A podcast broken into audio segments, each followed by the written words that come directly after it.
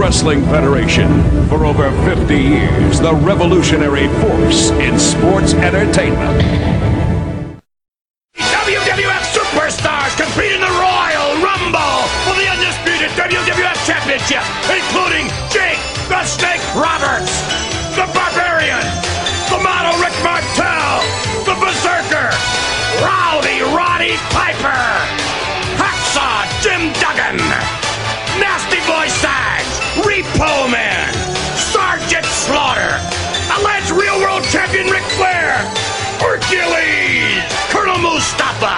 The Macho Man Randy Savage, Skinner, the British Bulldog Davey Boy Smith, the Million Dollar Man Ted DiBiase, Haku, Shawn Michaels, the Warlord, El Matador, Sid Justice, IRS, Nikolai Volkov, the Texas Tornado, Virgil, the Undertaker, the Big Boss Man, Greg the Hammer Valentine, Superfly Snuka, and the immortal Hulk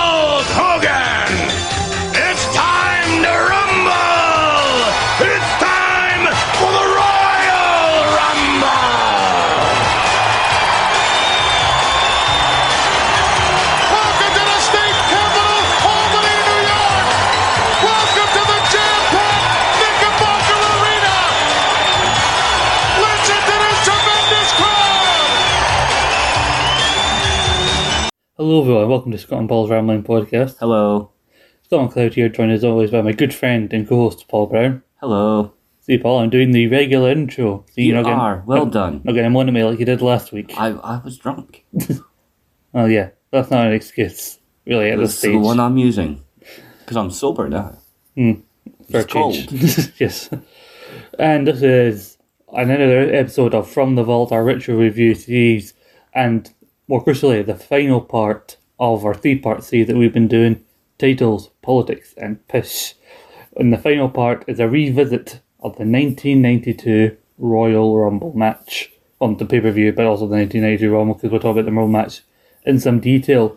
A show that we covered only a couple of months into our time as a podcast because it was Rumble season we did. and there was a lot of talk about the Rumble. I've not listened back to that episode because it's still far too early in the, our time as podcast for me to really bear if, if I'm remembering this correctly, this is the anniversary of said Rumble we're covering, is it not, today. Scott? Yes, we are recording this on Wednesday, the 19th of January, so even though we can't get out, kind of won't get out till afterwards, Yeah. we are recording it 30 years to the day. Which is, which is when I realised, I was trying to remember, I didn't know when in January it was, but I wanted to also get this review out at some point in like mid January, and then I realised it was on the 19th. Well, given the schedule, like, oh, at least we can record it on the day we can see we did that. Yeah. I was seven when this Rumble happened. Seven. you. My mum and dad were only a couple of months married, and they've been together 30 years, so good for them. Yeah, good for your mum and dad. Uh, speaking of my mum, it's her birthday next week. Oh, happy birthday to your mum when it Thank you. comes. Thank you. I'd throw in something nice there, you know. I, I will get her a card and a cupcake. I'm sure she'd appreciate the card and a cupcake. But yes, we we recorded this quite a while back, so I need to go back and even though I haven't listened, to a thing, I can have a vague memory of what I felt when I last watched it when I went to sit down and watch this on the network. Uh, and I think some things I feel the same about. Some things I've kind of softened on, like, oh, maybe that wasn't as bad, or that was actually a bit better than it was. And then there are some things, one thing in, in particular, and we'll get to it, Yeah, we'll get to it. that I hated maybe as much, if not more, on the second Some- rewatch. something that you would like to burn with fire. Something I'd like to punch in its stupid little face. Yes. But like you say, we'll get to it. We will But get to it. I will say, having because I just watched it bef- just before we started recording, Mm-hmm. I thought overall it was a pretty decent pay per view. Apart from a particular point, Mm-hmm. I thought it was a good pay per view. Give a good account of itself. Most of the matches leading up to the Rumble Mm-hmm. were pretty solid. Yeah. You know, most of the title matches were pretty solid. Mm-hmm. And I say most, and I'll give you my reasonings Mm-hmm. for that as we go on. But yeah, I thought it was a pretty decent pay per view. Yeah, I think it's weird. Like, when people talk about the 92 Royal Rumble is the greatest Royal Rumble, they, I think they only say that they mean as in the Royal Rumble match itself, but I don't think when people talk about greatest Royal Rumbles, it's very rare to take a Royal Rumble into account in terms of the whole card because it's our Royal Rumbles where if you take into account the undercard as well, you can say they're all time Yeah. greats like 2000 because that's the Triple H Cactus Jack Street fight, the table match between Hardys and the Dudleys, Taz's debut. Of course, but if you're talking about Royal Rumble result and winner, the best ever Royal Rumbles were 95 and 96, obviously. Of course, yeah. Even though the card and participants in the 95 Rumble, other than the winner and a few other people, were woeful compared Yeah, to other yeah. years. I'll grant you, the, the, the card, awful. Yeah. But the, the winner, Mm-hmm. awesome. But like, uh, I when we, when we look at this, we should also look at this in terms of the card itself, because I think when talking about the 92 Rumble, we'll Yeah. talk about the Rumble and how star-studded it is. Yeah. But that does, Yeah, Virgil and the Berserker, wow. but I think that does to an extent have an impact on who you then have wrestling in your undercard for the show.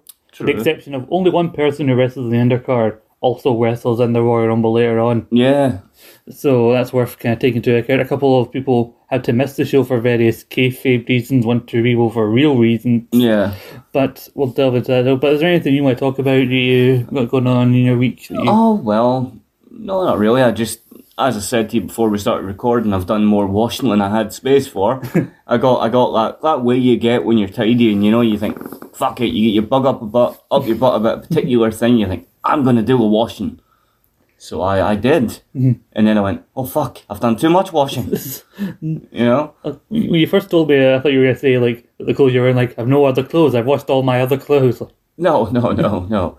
No, I, I did that thing, as I say, you you know you have a few specific things mm-hmm. that you need to wash. Mm-hmm. And then as you're putting it in the machine, you go, well, that could do with a wash too, and that mm-hmm. too, and that, and then before you realise you've got two washing machine loads of washing. yeah. And you go, huh, where am I going to put it all? And now I'm at a posi- now I'm in a position where I've had to leave a few t-shirts in the machine until other things are dry so I can hang the t-shirts. Yeah. You know. I get, I get what you mean, yeah. But do you know what? I stand by what I done. you, at least you were keeping yourself occupied. Yeah, I got the washing done. I cleaned up in here. I made my bed. I laughed at Boris Johnson. you know, laughed so much at Boris Johnson because I know we don't talk politics in this show very Yeah. much, but he's a fud and he was quite easily played as one in the PM's questions today. Yeah, I mean, you gotta laugh when it comes to Boris Johnson, otherwise you'll just bang your head against the wall, Yeah. to be honest. But ev- everybody's asking the same question. How did you know no? I don't know. How, Nobody told me it was a party. Nobody told me. I never, I, I didn't know that he'd been saying that, and I'm even thinking like, if somebody just tries not to get involved in politics, because more often than not, he can be incredibly dull. But Or I- en- enraging. and or or that. So, but I think like I've been to some boring parties in my life. But at least you knew it was a fucking party. At least you know it's a party. Even the worst, even ones that don't have the biggest party atmosphere, you can still recognise that they are supposed to be a party. If there's booze and there's food, generally that is the atmosphere of a party if there is food and booze. If there was a large group of people gathered in a number higher than what you recommended people gather in a certain space, then this is a party And you broke the rules and you're a lying fat dick. that you indeed said and somehow didn't know. But again, we're getting too political But here. no, he didn't know because nobody told him.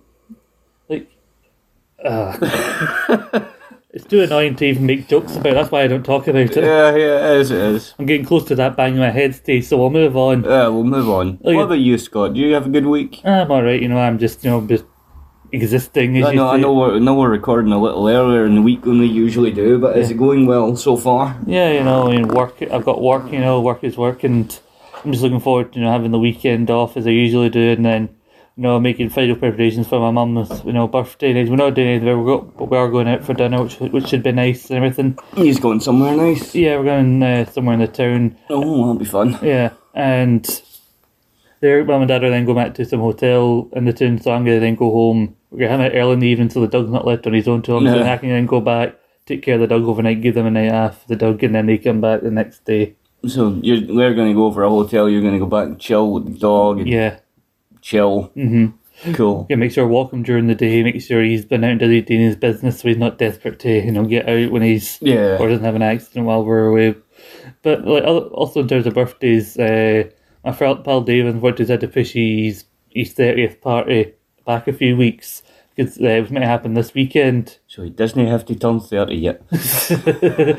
I mean, you could keep bastard. you could make that argument, but you know, uh, but he was meant to have uh, uh, this weekend, but then they're like, even though there's maybe a change in restrictions, which would allow the party to go ahead starting Monday, the venue that he was meant to have it to, so they need to keep to the current restrictions until then, which means even though it's only two days difference, they're not having they can't have the host the party on the day originally agreed on, so they pushed it back to somewhere mid February. Well, that'll still be fun. Yeah, yeah, like, at least he's still gonna have the party and everything. Yeah.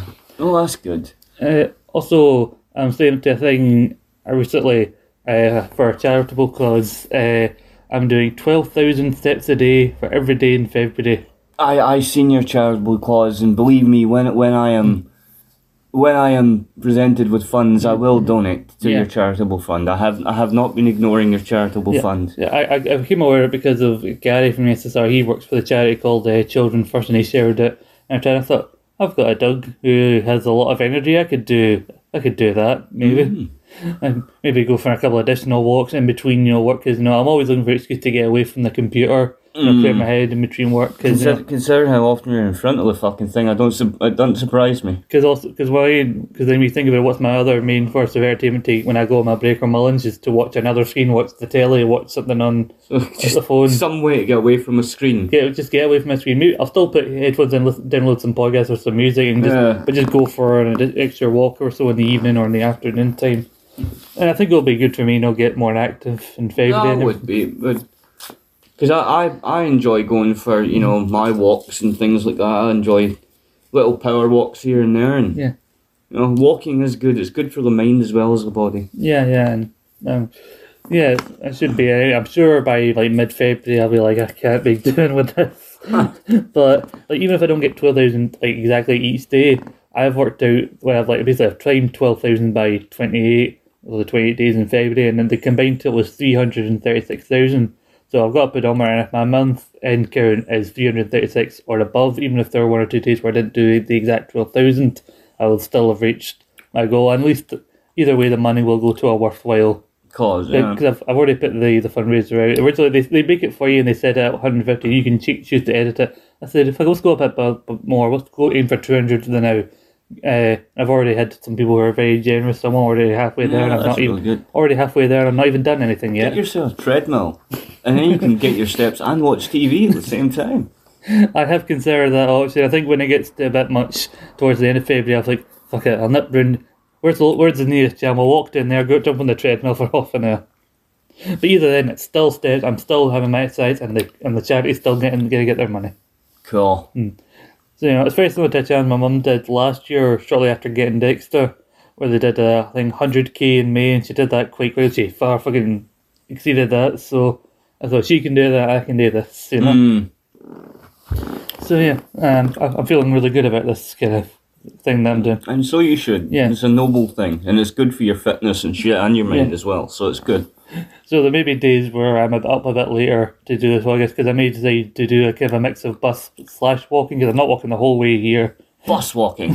Where like maybe I get the the bus to a certain bit and then walk the rest of the way, or walk to a certain bit and then get the bus and then same going back. Because I've worked out, I think it's like five and almost five and a half miles a day is the equivalent of those twelve thousand steps. take up take up the hobby of the gas man from bottom.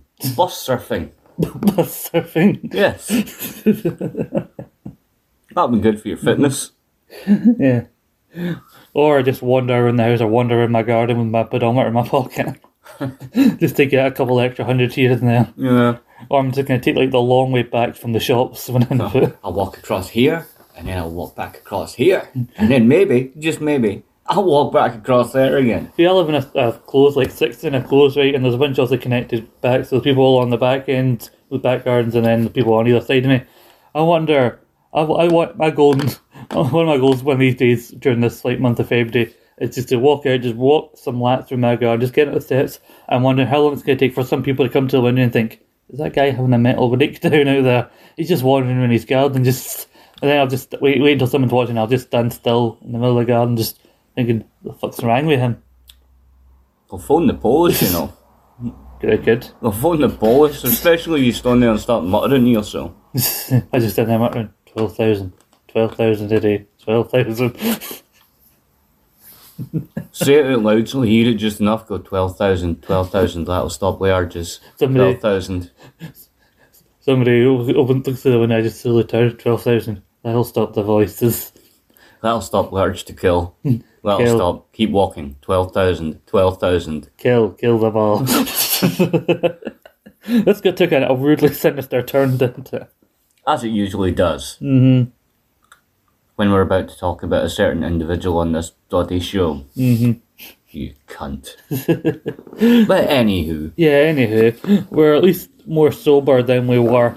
Uh, I say more sober, we're completely sober compared to where we were last time we did this series when we were just drunk there at Algan, you bastard, and by us I mean me. we're probably still going to do that. Oh yeah, we are. Just uh, maybe try and hold back a bit more because he's had no filter by the time we got to the end of. Uh, by the time we got to the end There's of no need to hold Texas. back though, because in this one we can just laugh at him. yeah, at least he doesn't. At least he didn't walk out with the belt this time. No, but we can we can laugh at him and call him a cunt in the same regard. You can. Sour faced old balding cunt. So, but oh, I'm assuming by the by what your rhetoric there uh, that you are ready to delve deep into the Royal Rumble 1992. I am indeed, yes. Let's get to it then. The Royal Rumble, as we said, January 19th, 1992, 30 years to the day. And I told Paul before we started, I have more notes here about my, more notes about the arena that the venue's been held in, that that the event has been held in, sorry, yeah. than I ever have before. And like, it's not that, that many, I usually have one or two lines at most. I've got like six or seven here. Let me Go talk on. to you about the Knickerbocker Arena in Albany Arena. in Albany, New York, is where this event has been held. The venue opened January 30th, 1990, so two years earlier, and the first ever performance was a Frank Sinatra concert, apparently. Yeah. So there you go. But then it's gone through a number of name changes. In 97, Pepsi acquired the rights to the arena, so it became the Pepsi Arena. In 2006, it then became the Times Union Centre. Was there was there ever a WWF event held when it was the Pepsi Arena? I'll, uh, I'll get to that in a second. Oh, okay. But then, and then Times Union Centre became from 2006 onwards, and then late 2021, it now has its, its the name that it has now. It's now called the MVP Arena, which I think sounds like a fantastic name for a wrestling, like to hold a wrestling show. Like, Welcome live from the MVP Arena, I preferred the original name. or the Knickerbocker Arena. Yeah. All right, fair enough. Each their own. Uh, there have been, other than I'll say the 1992 Royal Rumble, which is significant in its own right in terms of like wrestling events being held at this arena.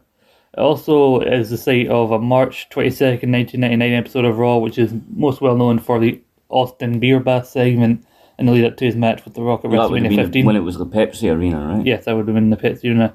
And I don't know, I think this would have been around at the time they switched from the Pepsi to Time Union Centre. But in 2006, it also hosted New Year's Revolution 2006, which was the site of the first ever Money in the Bank cash in when Edge cast in on John Cena after the mm. Elimination Chamber match. Cool. Yeah. So there you go, a very notable arena in the world of wrestling. I didn't know that. very much so. The venue can hold between 15,500, just under, and 17,500. And the attendance tonight is around 17,000 Yeah, exactly. it did look pretty packed out. It's a pretty packed out arena, to be fair. Uh, the tagline for the show is "Every man for himself," Mm. which is just a description of the Royal Rumble, which they keep repeating during the. They've repeated, Yeah, For we years. did. We did. Yeah, yeah. And uh, the buy rate here now. Obviously, we had like three hundred thousand odd people buying Survivor Series, and then we had like less than half of that for just Tuesday in Texas. Yeah. So you'd hope a big bump up for the Even Royal even Rumble. though we spent all of Survivor Series advertising this Tuesday in Texas. Yes, it was a glorified advert that happened to have a title change attached to it. Yeah. That's how you describe Survivor Series 91. So obviously, uh, with the Royal One plus the, the added allure of the WWF Championship being online, it's the first time anything's actually up for grabs in the Royal Rumble. Mm-hmm. The the buy rate has went up, and we had 260,000 buys for the Royal Rumble now, obviously better than the last two shows that we've talked about in the series. However, it is noteworthy that it is actually down from 1991 significantly, which had 440,000 buys, mm. which is strange considering, again, something that's actually on the line for this Royal Rumble. Uh, it would take a bump back up for the next year's Royal Rumble 93, where there was 300,000 buys. Which was the first Rumble where the title match was on the line. Yeah, where this would lead to then the winner going on to WrestleMania to Yeah. even though it wasn't official in the 91 Rumble, I still argue that the 91 Rumble was the first time the winner went on to fight the champion because Hogan won that and then was later named number one contender. Yeah, but like, like so not officially. Not though. officially, Yeah. but it is technically the first time. I'm a stickler for that kind of thing. But Also, also, this Royal Rumble would be the first of, to my knowledge, two Royal Rumbles where the title was um, the, prize of winning it, which would be the second one would be 2016. yeah, 25 years later, I wonder if they were they realised, oh, it's 25 years since we did that. Should we do it again? Inter- interesting in regards to who won the 2016 one as well. Yeah, it was. It would be Triple H, Yeah. who I believe's barely even a year in. He might be still be training at this point in 1992. Because like Yeah, we're 90, yeah. he spent like 93, 94 in WCW, so I think he's still very much learning his craft at this stage. Yeah, it wasn't this round about the, the time period when he would have been tagging with Steven Regal? I think that would come a bit later, but I think he's still like an up and comer, up the up and coming terror Yeah, rising. he he is a he is he is green. Mm-hmm. He is a he is a blue chipper as yes. As we would used we used to call the Rock. hmm They used to call a lot of people, young guys like blue chippers. I don't know where it, mean- what it means, but you know, Some American thing. yeah, it's American. We don't understand. Yes, we don't know. Obviously, Monsoon and Heenan, I don't even need to say. Everybody knows Heenan's famous. Whenever people talk about how great a commentator Heenan was, they always point to the '92 Rumble and his "It's not fair to Flair." I've got to say, I noticed a fantastic sign in the crowd Uh-huh. on the eighth day. God created Gorilla Monsoon, and Monsoon going, "What does that sign say there?" Well, on, on the eighth day. Oh, that's all right. Because I couldn't make it out because it looked like I I briefly got a shot of the eighth day bit, but some prick stands up in the way of the person No, I just. I just caught it. It said on the eighth day, God created Monsoon. I was like, nice. Uh, and it opens with uh, something that would happen a lot during this period, but uh, got to be notable for Vince, you know, given that he's all in this one. Vince, uh, as OSW call it, throat burning Yeah, uh, intro yeah. to the show, where instead of just you know promoting just the Rumble itself, he decides to read out to you literally all 30 people who are in the Rumble, like, now we have superstars competing in the Royal Rumble. Ah, cool. The Berserker. I love how he, when he mentions Flair, he has to get I let he, like he says like everybody's name just like in one full motion, but he realizes he's only got a limited time for Flair, so he has to get in the real world time. He goes, Haku, IRS, alleged real world champion Ric Flair, the big boss man, very quick alleged real world champion. allegedly. Allegedly. Well, also you notice a slight pitch change when he's talking about the actual stars and people who have a chance of winning compared to some undercards like the Berserker, IRS, The Undertaker, the Immortal Hulk Hogan. Uh, but he even did that with, with, with also the Million Dollar Man, Ted DiBiase. like, he was the first one out. I know. That's one of my I mean one thing one of the few one of my few kind of gripes with this rumble, like why did DiBiase had to get thrown out so quickly? Yeah, it was very quick. He basically got in and got thrown out again. Yeah, I, I argued and well to an extent I floated the idea during our ninety one Survivor Series review that maybe kind of Flair kind of came in and kind of almost Royal took the role in the company on the card that DiBiase himself had had Mm. in previous years, only unlike DB, what DiBiase was meant to, but never came to fruition. Flair actually got the fucking Yeah, yeah, Title, you know? true. True. And you know, and you could actually argue like DiBiase should have won the 1989 Royal Rumble. He was, you know, the first ever number thirty entrant in a Rumble as well. Yeah, but you know, like if you think about it, they were just kind of feeling the putting the feels at that point. and Didn't really know what it was going to do or if it was going to Yeah, be as big as it was. But you know, I enjoyed I enjoyed that with Vince when he's when he's like like you say hmm. with the throat burning voice. yeah. And then the welcome to the Royal Rumble. Uh, it was always a good lead on for Vince and his crazy voice into you know Monster. Gorilla going welcome to the Knickerbocker Arena. I do love the system they had when they introduced the card here. Like, no, it's particularly notable where he basically mentions a match. It's kind of similar to when you watch that the old in your house is what Vince and King would do in that yeah. the heel face commentator, face play by play person mentions, "Oh, we're going to see this match." Throw to the heel for the comment, Yeah. and, and obviously usually in favor of the heel or a like me jab at whoever the face happens to be. But you know, I think everybody will. Most people probably say that Heenan probably did it better. No, Heenan did it great. Yeah. Heenan was and is, hmm. you know, probably the best colours commentator of all time. I remember when we did this the first time, our review of it. I had been so perplexed by this opening match because I knew very little about the existence of either tag team. Yeah, I know a little more about the Orient Express Yeah. because I've seen them. I've seen them beat uh, the Rockers on an earlier one. Yeah, well, this is a, that was the old version because uh, Kato was not in the original Orient Express. He was a newer member, and part of the reason he's wearing a mask, he's not even Japanese. The guy playing him, No, what, who Paul- is he? Paul Diamond, I believe he's maybe Croatian. Used, to, used to Ah. play football. Apparently, I I learned on another podcast. Uh, used to be a goalkeeper for a while. Football, football. I guess like goalkeeper, like actual Aye, football. He's from Croatia, so obviously he would have played regular actual football. Aye, not run with run with it in your hand football. And I think he may have also briefly played Max Moon as well. Did he? Yeah. That was Max Moon. supposedly. So I mean, originally the the part That's cool. the gimmick man. was created for like Konnan, and he came in had a couple of appearances, but then kept you know no showing to go do Triple A shows. So eventually Yeah. got a thing with Vince. I think that Max Moon could have been a champ, you know. I think he could have been. He was fantabulous. Can I just talk about T- Pat Tanaka? First off, I can't really take him seriously for two reasons. One, he looks like he's wearing these jammies, or like he's like that kid who can't bear taking his shirt off at the pill, so he keeps it on. Uh, not not saying that he's fat, but he just clearly him was wrestling in that big black shirt, and also his name's Pat. He just looked like he was wearing training gear. I know. You know what I mean? I didn't think there was anything wrong with what he was wearing. And, do you know, for I'll tell you something, the, the back and forth, well, I say back and forth, the, ma- the fight between him and the Rocket, mm-hmm. even though it was very one sided, Yeah. I liked the technical ability of Pat Tanaka. I Yeah. liked it because he was really good. There was lots of good holds, you know, lots of good moves. It was a good match up to that point, mm-hmm. you know. And plus, we got the wee, the wee face heel thing where you know the Rocket gets the tag and the ref mm-hmm. doesn't see the tag, and Yeah. you know, like, and Anvil comes lumbering in like, "Ugh, I got in, and the ref's like, aye, but you didn't get in. He's like, but I did get in. Like, "Ugh." But it didn't he? When did it didn't? Aye, when did I didn't? Right, You know? well, they're taking on the new foundation. 'Cause we all like- know in wrestling, when you add the word new onto something, it instantly makes Ah, it a totally. success. The new foundation who were basically wearing high energies ring gear.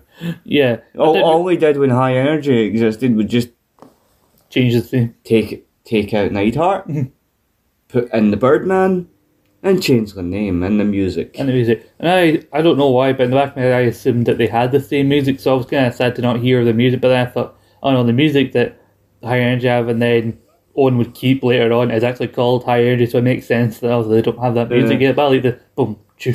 I liked it. I liked I the high it. energy music. So did I. I thought it was pretty I wasn't cool. a fan of like the new foundations. That's not I mean. The new themselves music. I like their music. I don't really, I wouldn't really care for it, but how very colourful and of the era their their gear is. You know, I mean, they're they're, taking, they're not the new Heart Foundations, they're just the new foundations. There's no pink and black No, here. Anvil wearing trunks that look like he's playing the genie in a low rent production of Aladdin. and one didn't. Well, more so now, Heart. Yeah, I suppose. So like. They look like the colour scheme look like straight out like the intro to like a fucking nineties like kids show like fucking Saved by the Bell or some shit like that, you know?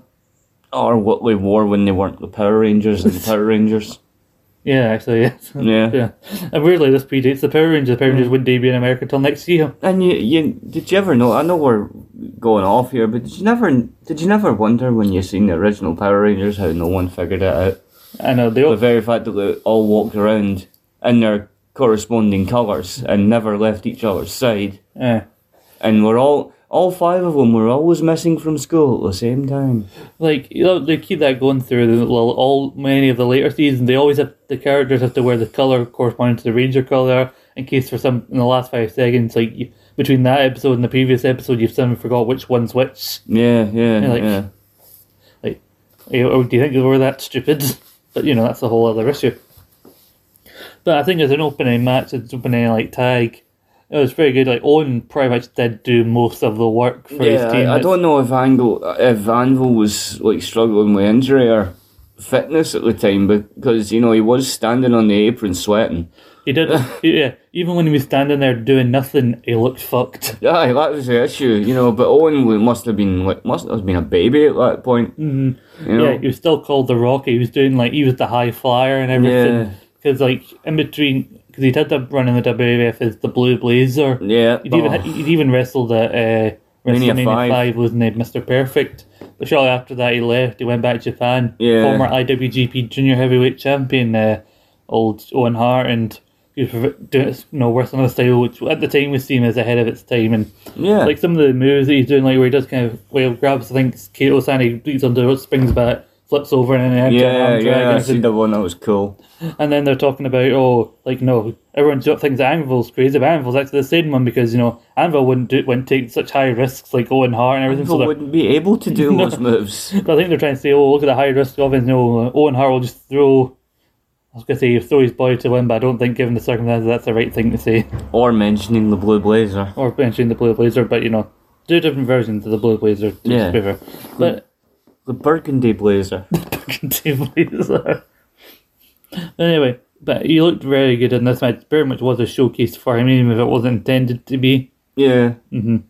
And like he said, oh, I wouldn't let him do that if I was his manager and everything. And of course, we got the typical heel maneuvers from Mr. Fuji. Yeah, I think Who was, who was standing on the outside going, ah ha ha ha, very good. and then when he when he stuck the cane in the corner, and, And then Owen did like shoulder first, he fucking snapped that in half. yeah, snapped that pesky little cane, went, ow, my shoulder. Yeah, because like they do have Anvil in, and he has a bit where with uh, with Tanaka, Tanaka keeps trying to go and shoulder and balls. So yeah, Anvil's maybe the powers are good, so he can't. There's like ah, you Yeah, can't knock yeah. me down. Uh, and then Owen comes back in, and then they do a thing with uh, Fuji kind of sneaking in, getting him with the, yeah, getting him in the throat with the cane. which then leads to them getting worked over, and then they do the the spot later on what you said like oh he tied, but the referee didn't see it. So while the referee's telling I will get out of the ring, Fuji puts his cane up on the corner, and they do that spot. So they work over Owen for quite a while, and it does lead to a, a really strong pop for Anvil getting the tag eventually that the referee does see. Was that the bit when he got the tag and then he went and pulled the rope and Angle did a big sort of like Aye, aye. missile fucking. I Owen helps like spring him over, and he Yeah. flat dives over the road and a bit of a shoulder block. I think that's the, the most agility I've ever seen for Angle. And Anvil, you keep calling him Angle. Anvil, sorry. Anvil, Anvil. Anvil, Anvil. Pointy chin. pointy chin, crazy laughing man. Yeah, yeah, yeah. Did Did you know love it at least when the match was starting before they got going? The two of them going, you, no, you, no, you. You're a dick. No, you're a dick. I think the only reason Fuji was really put with these guys, other than that sneaky evil foreigners were the thing at the time. Hey, Asian tag team. Fuji, we got a job for you. Asian tag team, except you put the mask on, they'll not tell the difference. Yeah, yeah. Uh, but like other than that, I think without a manager or at least with one without the with the track record of Fuji with successful clients such as Buddy Demolition in that, Yeah. and later on Yokozuna, he uh, these guys would look a bit too jobbery without him. I think I because like think so. because like Fuji is not in the best his best period manager wise because who's his other client at the time? The Berserker. He's not exactly got world beaters in his stable at the Yeah, minute. he'd have to go another year before he had that. No, yeah, yeah. And someone when he finally gets someone who, who was capable of winning a Royal Rumble. Yeah. There you go. He had to change from his little bowler hat to a kimono. He had to go from odd job to really odd job. yes to even more stereotypical Japanese man who was actually born in Hawaii. But you know, like even supposedly you You shouldn't, you shouldn't work for Goldfinger. you should work for Blofeld. When you'd be blowjob. uh, like I think even allegedly uh, Fuji didn't even know that much Japanese. Nah, he was American born, wasn't he? Yeah, like Asian American and like not all of them are you know forced to learn the language. You know, yeah, that's the thing. But you know that didn't stop them from pairing with with mostly Japanese wrestlers. No, it? Yeah. not really. Yeah. Well, the Berserker wasn't. Well, no, but like for the most part, like no, at least one half, at least fifty percent of the Orient Express were. and I was gonna say Yoko, but then again, Yoko fucking Samoan playing a Japanese No, man. yeah, Paul, he's from the Polynesian Islands. Mm-hmm. Anyway, and Yoko, but Yoko's in it as maybe a sumo like title at the the big the top. Yeah, that's like the. I'm the shit. yes, basically, yeah. So, like we said, I think we've covered most of the stuff here because, like, the Orient Express, even when they are like double teaming and like working over own, it's very basic stuff, and then Oh, the crowd really basic, but it's good. Yeah, and the crowd come alive, and the when Anvil gets a tag, yeah, this is the first of three tag matches we'll see in the undercard. I think they kind of fill No, out. it was the first of two. they kind of fill out the undercard with tag matches because of the Rumble era and most of the big stars are tied Uh, up with the that. only reason I say that is I don't call I don't class what one of those is as any kind of fucking tag match. Nah, it's hard to call it a match, to be honest with you. Yeah, it is. Then God, I hate him. uh, Anvil does like a double clothesline. There's a bit of a crossbody from Owen at one point, and then eventually they get I can't remember which one. I think maybe Kato down, and they do the rocket launcher thing. Where basically Yeah. Owen does a Owen does a splash, and Anvil pretends he's helping. Yeah. He goes wee, Hmm. just pretends he's like pushing him off to. uh even though Owen's already sprung off, is to he's like helping them fly further. But the new foundation you get the win. 17 minutes 18 this went. Yeah. But like like I say, the quality of the technical wrestling there and the quality of Owen Hart in there made it worth worthy of at least fifteen to seventeen. I think it was a decent opener. Yeah, yeah, it was a decent opener. So, uh, showcase of kind of an undercard like tag match, and weirdly, unlike some matches that were shorter than it, it didn't feel like it dragged. Do you think? Do you think it would have been a better match if it had just been uh, Tanaka and Owen, like Maybe. a singles match between those two? Maybe would have been a lot shorter, you know. I think so, but I think maybe Tanaka. I think Tanaka was capable of a lot more than he Yeah. did in that match. So a singles bout between the two would have been really good. I think. Yeah, it was a lot more cable. Even though when you look at when the camera shows his face, it looks like he can't be fucked with it. Like, like I cannot be arsed with this. You have to think back in that era with the idea of Vince telling him how much we could and could not do. Yeah, If that was why he looked like that, like I could do better than this. Mm. Come on. yeah. I think the new are, is o- are, are over as a team as as soon as as early as WrestleMania because Owen has Yeah. a has a singles match on that show, and Anvil's nowhere to be seen. And I think Anvil's gone. Like he and uh, I think I think drugs have a play a part in a lot of this because you know like there's the stories of Bulldog smoking crack with Anvil during the summer, which is why he was so fucked at SummerSlam. Made to like Bret. I can't remember the finish, Bret. I'm fucked. That that Hart family, eh? I know, mental bastards. the only good one at home was Owen, and he got Mm-hmm. fucked. And then we go back to uh, Lord Alfred Hayes to give us a recap, a summary of Lord uh, Alfred.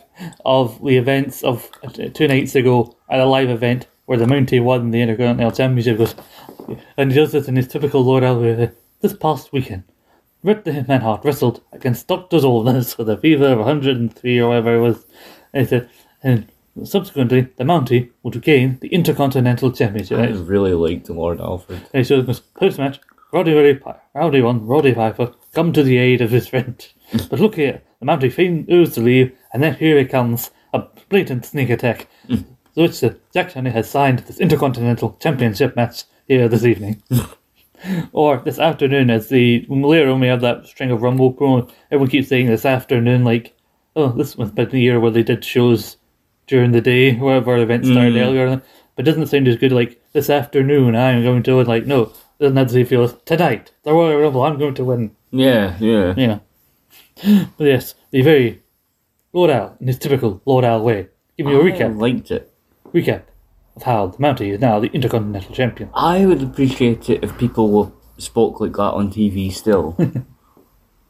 Like what, wasn't Lord Alfred himself a heel in his early, early career? he was, yeah. He was, he was a wrestler, I'm sure. I'm sure he was. Yeah, he was. Like you said, a heel in his Yeah, day. a heel and a very early heel manager. I think in Now- British wrestling, I think. Mhm. But now being much older, he's now just the face. Oh, backstage with Lord Alfred Hay or promotional consideration. Also, I'm I'm reasonably sure he was the guy who used to voice the all WWF wrestling superstars are highly trained professional athletes. Do not imitate or copy their performances or actions. This program is solely intended for your viewing pleasure. Got the- that memorized. This is the promotional consideration paid for by the following. And I only knew, I didn't know that was him, but I knew I had that ingrained in my head because of Colt Cabana, his art of wrestling. He'd have a brief bit for he, like where he'd plug it with like a sponsor for his show, and right before every like sponsor plug, he'd play the commercial consideration paid for by the following. Uh, we need we need another character like Lord Alfred in the wrestling. Mm-hmm. Correct to counteract the fact that they've turned Walter into a Nazi. I said about that the better. I noticed that the other day. Yeah. Anyway, But you gotta think with this show, like a lot of people, like if you were at that uh, Springfield, Massachusetts, is where the uh, the live event took place, right? Yeah. So you got to think.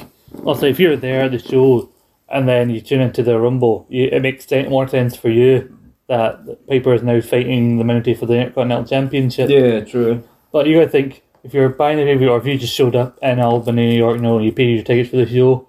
I mean, you probably wonder how wonder how they were informed. The live crowd were informed that oh, by the way, Bret Hart's now here, the Mountie Intercontinental Champion now, and he's going to fight Roddy Piper. That's a lot of information to suddenly drop on people. And that, you know that match, is that match available in a whole media release? The match where Mountie wins the title. I don't think so. No, I think they just filmed the end of it just so they could also like recap it for the show to let see- people see what happened and why, like, uh, why Roddy's getting this title shot.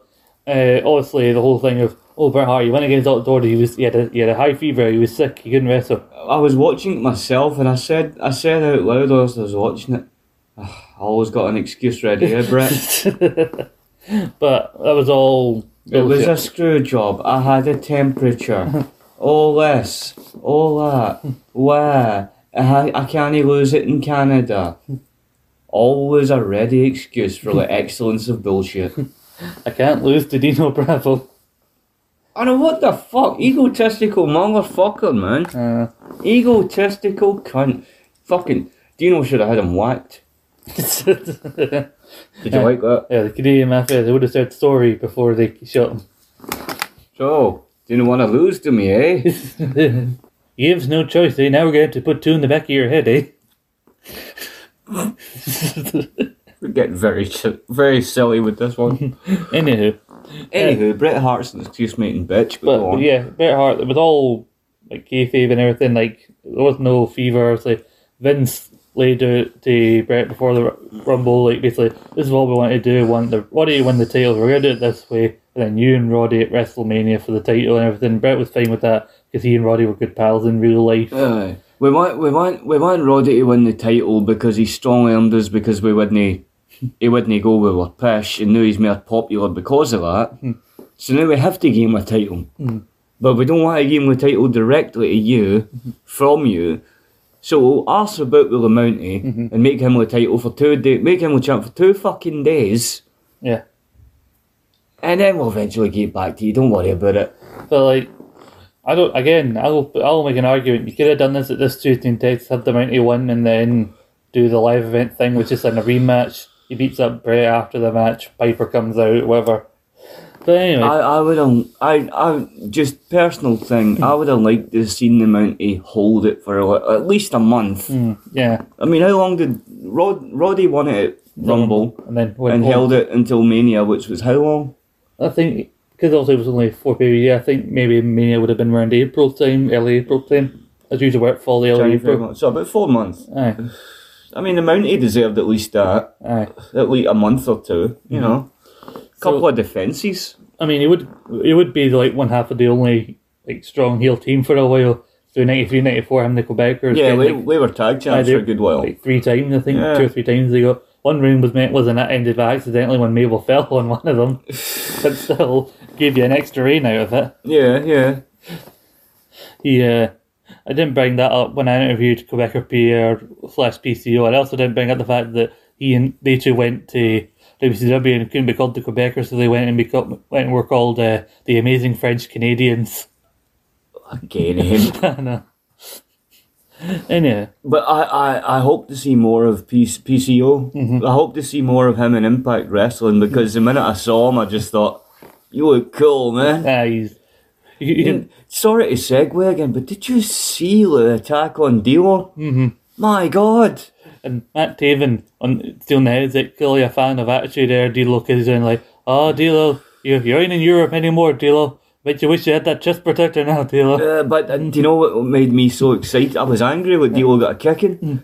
But what made me excited, and I said to Brian at the time, I said, if he can take a fucking bump like that, Mm-hmm. that means he can get his boots on. that means we'll see we'll see the real deal, man. We'll see the swivel. I because he walked in the road wobbling that head, coming to kick some Ring of Honor yes, man. Fuck yes, man. I want to see D'Lo back in ring. That'll be so cool.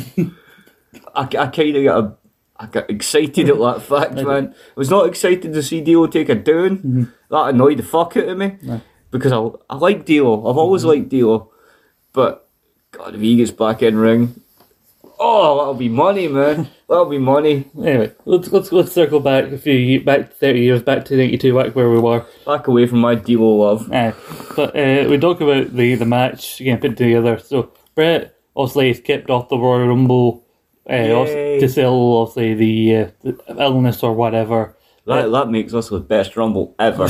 no, Bret. But like Bret, you just spent like half an hour on making like when you're top single guys in the, the undercard, you know, giving the Intercontinental title win over Perfect and everything. Yeah. And then afterwards, you give him the Intercontinental title through '92, and then by the end of '92, he's your your WWE Yeah, champion and everything.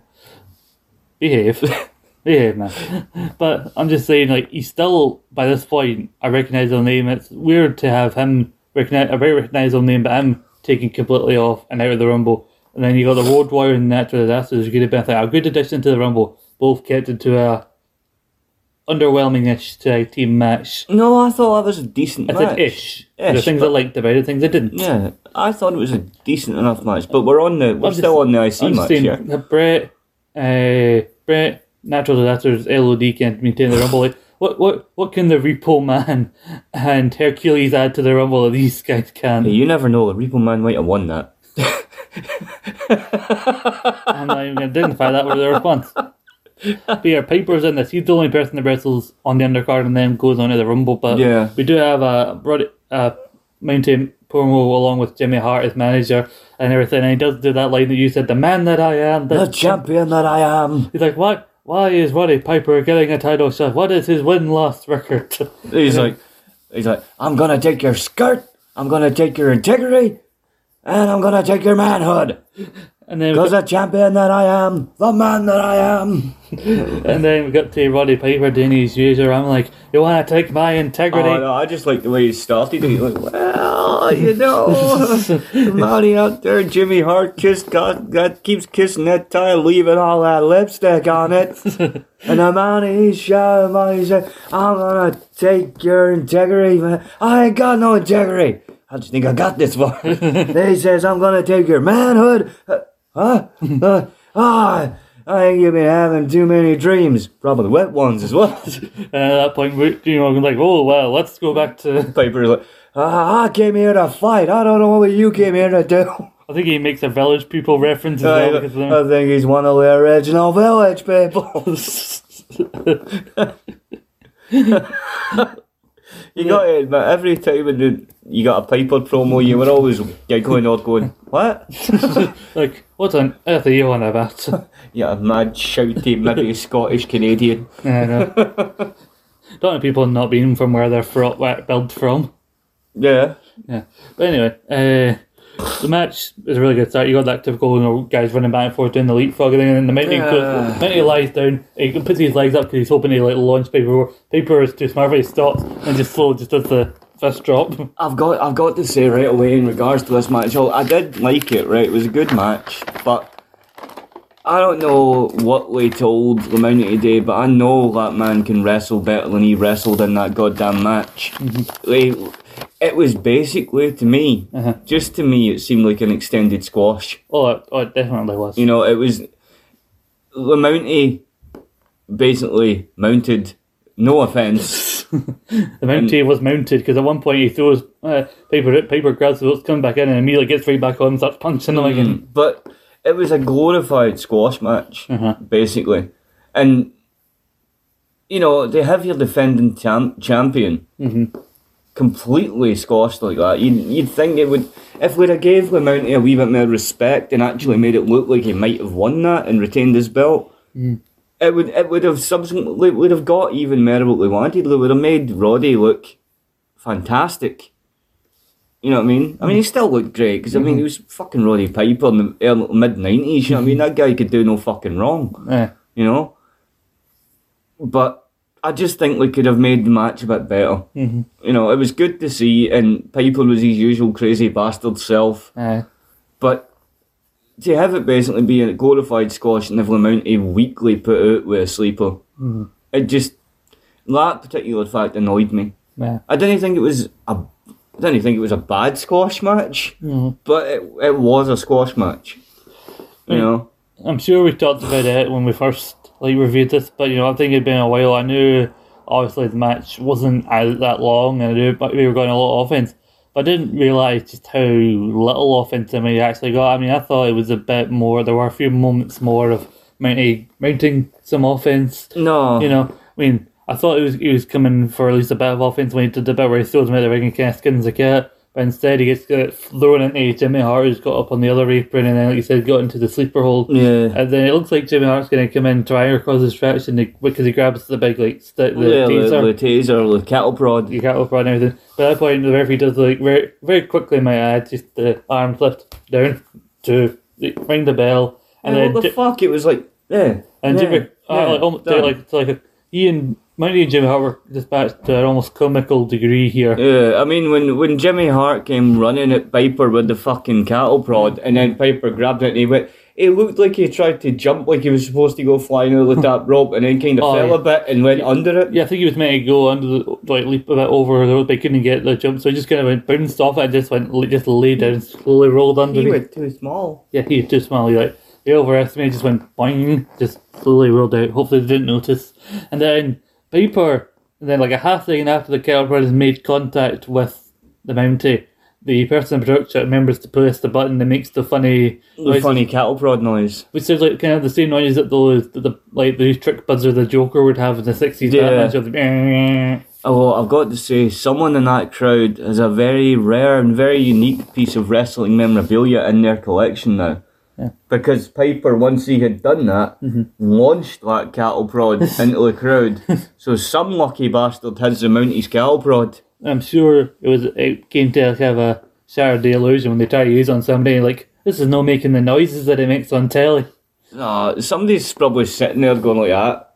Like I would be. Like, I've got a wrestling collection. Oh, what have you got in your collection? Well, I'll with Mountie's cattle prod. Well, do you know the Mountie? Let me tell you a tale. Ah, Anyway, then we, we come back to a Coliseum Home Video exclusive. It's also included on the network. Which is, uh, oh, now I'm here outside the dressing room of Hulk Hogan, and we know it's Hulk Hogan because there's a giant, Hulk Hogan sign. there's a bit of paper printed out sellotape with Hogan on it. Yeah. And Hogan, how is he preparing for this big match to get his belt back? 30 men, all for the WWF title. He's just staring at himself in the mirror. Just just slowly hunched over, like he's having some very dark thoughts before Lord Al came in. He is having dark thoughts.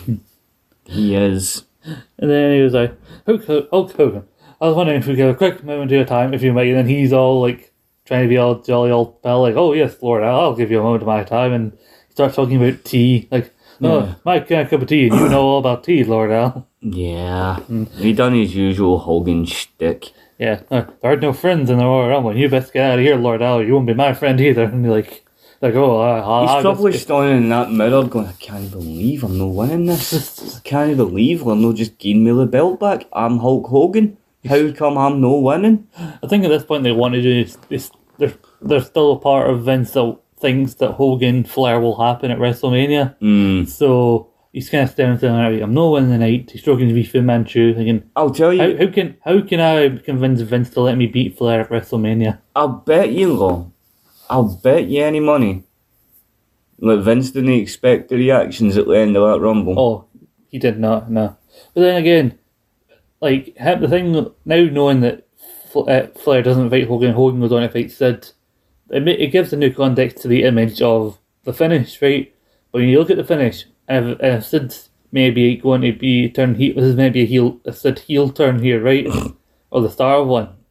Like if he's not fighting Hogan, what was the point of this? Was he were they hoping Hogan would win at Mania and then maybe defend against Sid after WrestleMania? Maybe. Yeah, we know it would have been defended against Sid. Mm-hmm. But nah, like, I think round about that time period, they really done Sid wrong. Because I think that was when he was most. That was when he was at his most eloquent with his speaking as well. Because his pre Rumble promo was really good. We'll get to that later on because Yeah, we're on to this. let's let, let's uh, let's stomach this and try and get through it. We're shall we? on to the we're on to the mid show segue into shite. Yeah, it was a really good show to this point, and then there was a, we reached a very low point.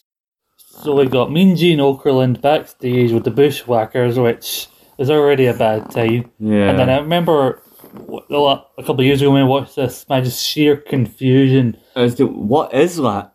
Like it's no because no one's ever talked about this match for good reason, and no one's ever talked about James. And like he's that obscure. There's little to no information about him other than a few little bits, and nobody talks about his one and only, thankfully, pay per view appearance Yeah. here on this show. Just like plus, like why, like even the idea of the Bushwhackers having a manager to begin with, let alone it being this fucking cretin. He was chewing his tie. Let- Let's talk about what I don't know what he's meant to be.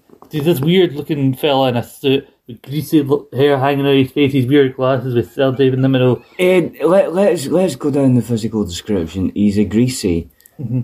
oily, mm. scrawny, dishevelled looking thing with tape on his glasses, chewing his tie, He had a bits of bread and he said bits of bread in his coat, and he had a sock which he used to blow his nose. and he had he had his shoes sellotaped together because they were broken. Uh huh. I mean, I know that Vince didn't he want to make the fucking bushwhackers look like they were before they came to his company. Vicious, psychopathic heels Uh huh. who were actually pretty legit. Yeah. He decides to turn them into a bunch of stupid comical dickheads who never win anything. Well, I guess they they think in the Bushwhacker mind to think, oh well, but we made more money being uh, Shit. being shit comical and barely wrestling, and we made thousands of dollars more than what we did when we, we ever did when we were Legit. shit heat porters or whatever we were called. So to them, they lucked into a decent deal. Yeah, I mean, if you, if you want to sell your soul, Yeah, if you're just just interested in the money, and that is. then fair enough, go for it. You know what I mean? But, you know, have some fucking self respect for yourself, man. Yeah, like, I don't get what this James maybe because he'd appeared on Primetime Wrestling because Bobby Heenan started a thing where the last ever Primetime Wrestling would be the Bobby Heenan show, basically a pro wrestling version of like a late night talk Yeah, show, I like think I've seen show. that. I think I've and seen then that. he'd bring in him, James as a co basically just so Bobby Heenan could rip the Rip piss, piss, aye. rip the piss out of him. He was just a comic foil. and Comic yet- foil to Bobby Heenan's great wrestling mind. yeah, and like so he's just a butt of jokes and everything, and then somehow managed find himself managing the Bushwhackers as this. So somehow maybe the secret weapon to take out the genius who was managing the Beverly Brothers on the other end of this match. And you, know, you know I kept saying during the match that the genius is going to have to get decontaminated? Uh-huh. By the time I got to the end of the match, I felt like I needed to be decontaminated just by having to watch this cunt. uh, so I don't want to talk about the promo. Uh, No, mate, bloody Jameson! You're like, "Ah, as the fuck." Bushwhackers sound like bloody Eddie bought him. Aye, well, anyway, so they come out, Jameson saying, leave you fucking bushwhacker. Honestly, whenever we do one of these reviews and the bushwhackers pop up, I immediately lose any interest. I have not seen a bushwhackers match that I enjoy. and I've got, I've got to say, you know, we talk about the new gen era and the golden era and blah blah blah. That has got to be without a doubt one of the shittest finishers in the whole world. What's that? The battering ram lady. Oh, yeah. That has got to be one of the worst finishers I've ever seen. Like a shiter wrestling version of the Chuckle Brothers, these two, especially with that move. Did either one of them have individual moves? Not that were like signature maneuvers or anything of that ilk? I think they actually had five moves. Looking people, doing the arm thing, battering ram, and moving out of the way when somebody ran. I think that's four. I can't even remember a fifth move. Maybe they ran into them occasionally. Oh, oh, we went and stood on the ring, eh, the ring ropes and went like that on occasion. Hey. So that was our five moves of retardation. But yeah, and checks out like then I've never seen a Beverly Brothers match that I liked. But then again, through these reviews, I've only seen three of them, and two of them happen to involve the fucking bushwhackers. Oof. The other one was that mat time later this year where they fight the natural disasters for the tag titles at SummerSlam, and seemingly no one takes them seriously. Maybe it's because people remember that six months ago you were bumping around for the fucking bushwhackers. I do recall a match we had against the Steiners, which was okay. I think they fought the Steiners at Rumble 93. But then again, I've not watched it, so like I said, I've never seen a bushwhacker match or a Beverly Brothers match I like. So why would I have any interest in watching them wrestle each other? Yeah, well, like I- like I say, um, when when we get round to Rumble '93, you might appreciate the match between the Beverleys and the Steiners. hopefully. But like, you got Jameson throwing bits of bread at the genius, and then genius comes around. Oh, oh and I made a note of it here. Where is it? Oh yes, hmm. about Jameson is disgusting. I'm glad the genius slapped him. Yeah, yeah. Because Lanny Poffo comes up, gives him a very weak ass looking slap, and he looks down and goes, "He headed me." Like, I know people slide the, the character. Jameson is I a wanted to hit him. Jameson is a thousand times worse than Eugene. I'd take Eugene any day other than James. Eugene is Eugene, right? At least Eugene could fucking wrestle, Yes. right? He, Jameson is like a disgusting. Like you've got Eugene, right? Mm-hmm. Eugene's just a wee bit simple and likable. You know what I mean? Eugene was likable. People say that the character was inappropriate, blah blah blah blah blah. Right? Yeah. Eugene was likable, He was. even Unless unless you went to ECW, in which case they wanted to kill him. even when the even when the Sandman brained him with a kendo stick, he was likable. You know what I mean? He was willing to take a fucking thrashing. Aye, he was likable and he could wrestle when he wanted to. he was half decent, Eh. but Jameson, he was nothing. Uh-huh. He was nothing but a disgusting, oily, smelly, specky wee fucking retard. Was he maybe some sort of just basically what Vince thinks fans are like, just hardcore wrestling fans are like this wee greasy, disgusting. If you if you scanned the crowd Uh-huh. near the front row, like round about the ring, even they looked disgusted with him. They didn't. Yeah. They didn't like him. No, yeah, like they're all looking at us like, Vince, don't lump us in with this prick. There was a couple of fans. I watched during that match when the Bushwhackers were getting a wee minute of fucking, you know, all were pushing the Bevels around, let's cheer with the crowd. Mm-hmm. And they went and done that, "Ah," and the crowd, there was one or two cunts sitting in the crowd going, sake, man, Fuck off, just mate. go away. Right, Jameson, real name John, last name I couldn't remember, I didn't note it down. Real name, oily bastard. Was a New York based comedian. Comedian. No, you say with quotations. uh, Where Vince and apparently a group of guys went to a local comedy club, they saw Jameson and they somehow thought he was worthy of coming in. And around the fact I found out today, Jameson's son would appear in WWE as that weird little kid who sang he's got the whole world in his hands at the end of the John Cena Bray Wyatt cage match. that was Jameson's kid? Yeah, Jesus. yeah. Which, which is a weird bit of Even his, trivia. even his kid was more entertaining than him. I know.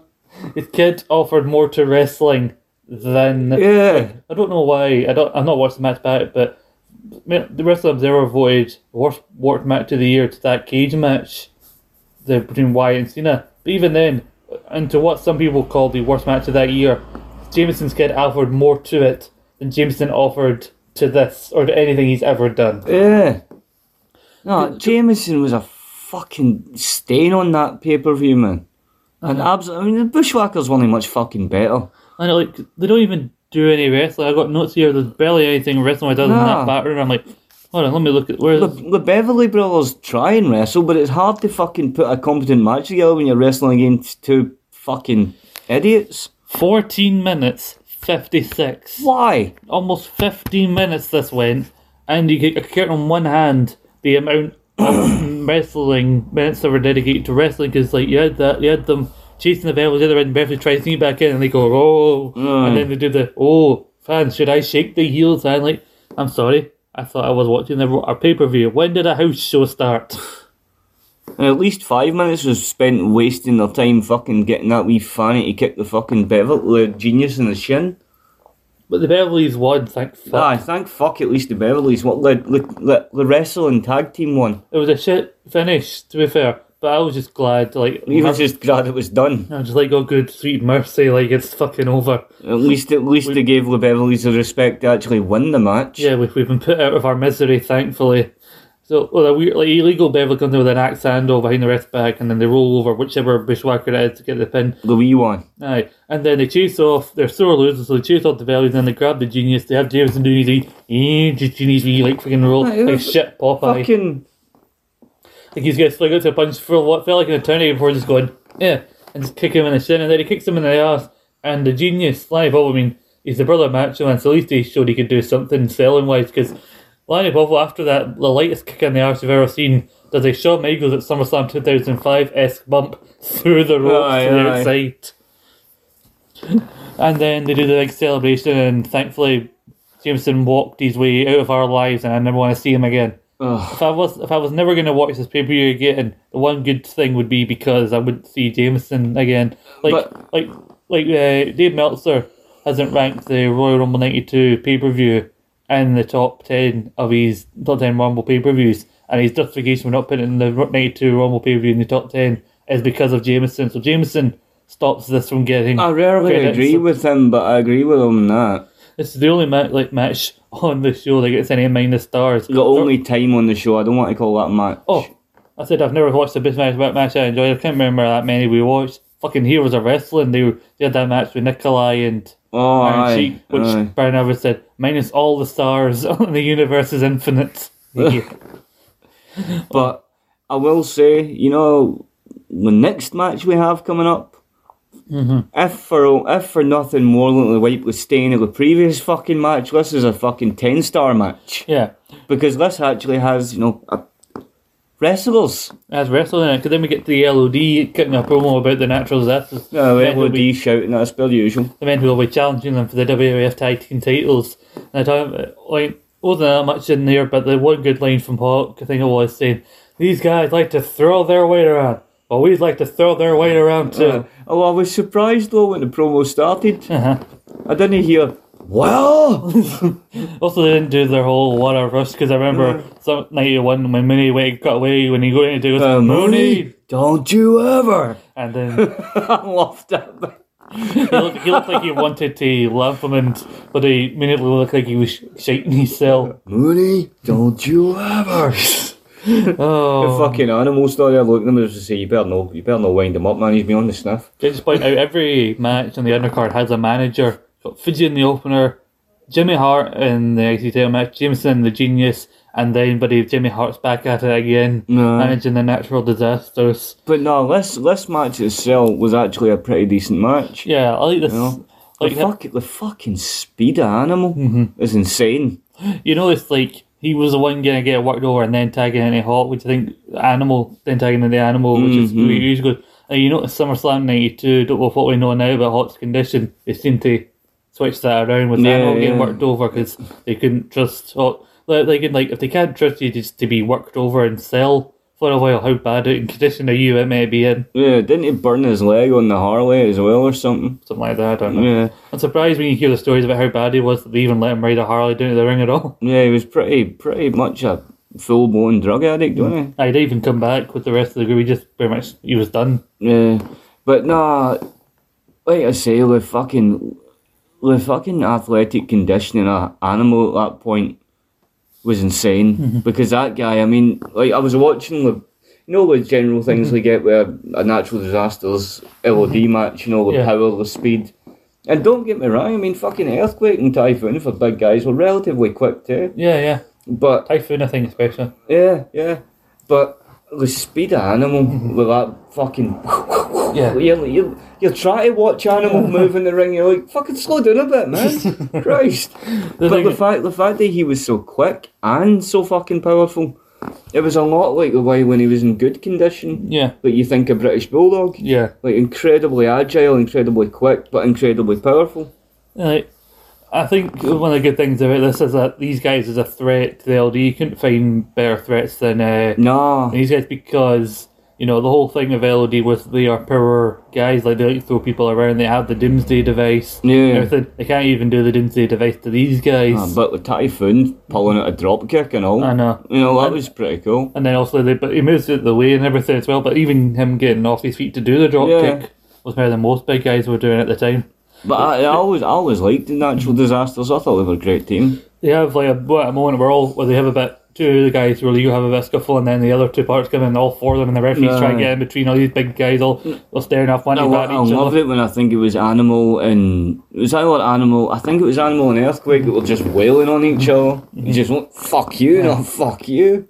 They do a very similar thing to uh, the opening time, but I think they do it better here given the size of the guys involved. The whole like animal goes to shoulder tackle like earthquake He's like, come on then, and then Earthquake guys to do it. Animal can't go down, and everything. They're just running. Big guys, no, big men slapping meat as big. He likes to living against that here. But, you know, they look he likes to say a lot of gay things, doesn't he? He's the run. Hawk, Hawk uh, gets caught with a typhoon, does a but he does multiple things, He goes, "Arr, arr, I arr." liked that, man. It was the you can tell, like, you can tell he's trying to work him over, but also trying. He's lightly putting it in, so he's make, taking care of him at the same time. You know, uh, but it's the fact that he could. He was basically powerlifting him. Aye. He's doing these weights. One, two. aye, aye. But like you say, being very careful and no, Mm-hmm. actually, it's like when see back in the day. I'm glad they don't do it so often nowadays. But see, whenever you used to see somebody in a bear hug, Yeah, and you're like, "Come on, you're just cuddling them." yeah. you know, you're no, you're no fucking squeezing them. Uh, Hawk, like I said earlier, it's the one you order until you make the hot tag down. When he comes in, he's just a big double clothesline, not on both Yeah, guys, which yeah. gets a big pop, everything. And then very quickly, it spills to outside. Hawk does a diving clothesline off the apron, which I really like. And then there's a big scrimage going on outside. A scrimmage, yes. yeah, a big scrimage. Uh, there's a power slam on one of the Road Warriors on the outside, and then Typhoon, think's the legal one, so Yeah, he gets he's- back in the he ring. scoots back in. And then the Monsoon reminded us before the match started, oh, championship can't change hands on a counter or DQ. Is like, hmm, almost as if we needed to have that information before later on. And then the natural disasters seem to forget how wrestling works. Because Yeah. then they grab the belts and they're celebrating, and Jimmy Hart's and like, "Hey, yeah, we did it. And then Animal's like, I'm not having that. And then, Goes and gets a chair. aye. And then taps him on the back. Goes, Hall, that's mine. And then proceeds to no exactly tap him on the head. He belts him on the head with a chair. That's the difference between the two. I mean, uh, natural disasters like that bit with the barbecuer look like they're trying to take care of them, whereas uh, LOD have a reputation for uh, not being so being a bit Gentle. snug, a bit too snug in the in the ring. No, but I don't think it was a gentle tap on the dome he gave him. He gave him a good smack in the face with a chair. And then, of course, the disasters go backstage and shout and ball go, We won the match, we won the titles. what the hell happened? And Joe Hart's like, "We're gonna talk to our attorneys." And we're going to talk. To, here, we legitimately won the match on account of but and didn't win the titles, but we won the titles. we won, but we didn't.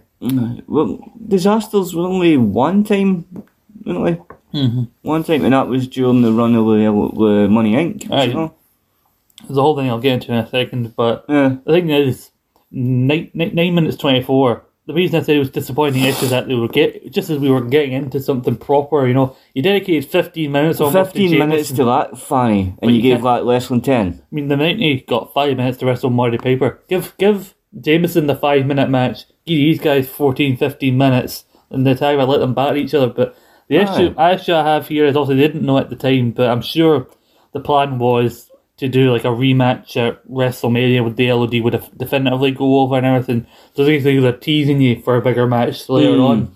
But the fact we don't get that, and given also the issues with the LOD later on in '92, we're kind of robbed of a definitive like LOD Yeah, natural disasters match. We are.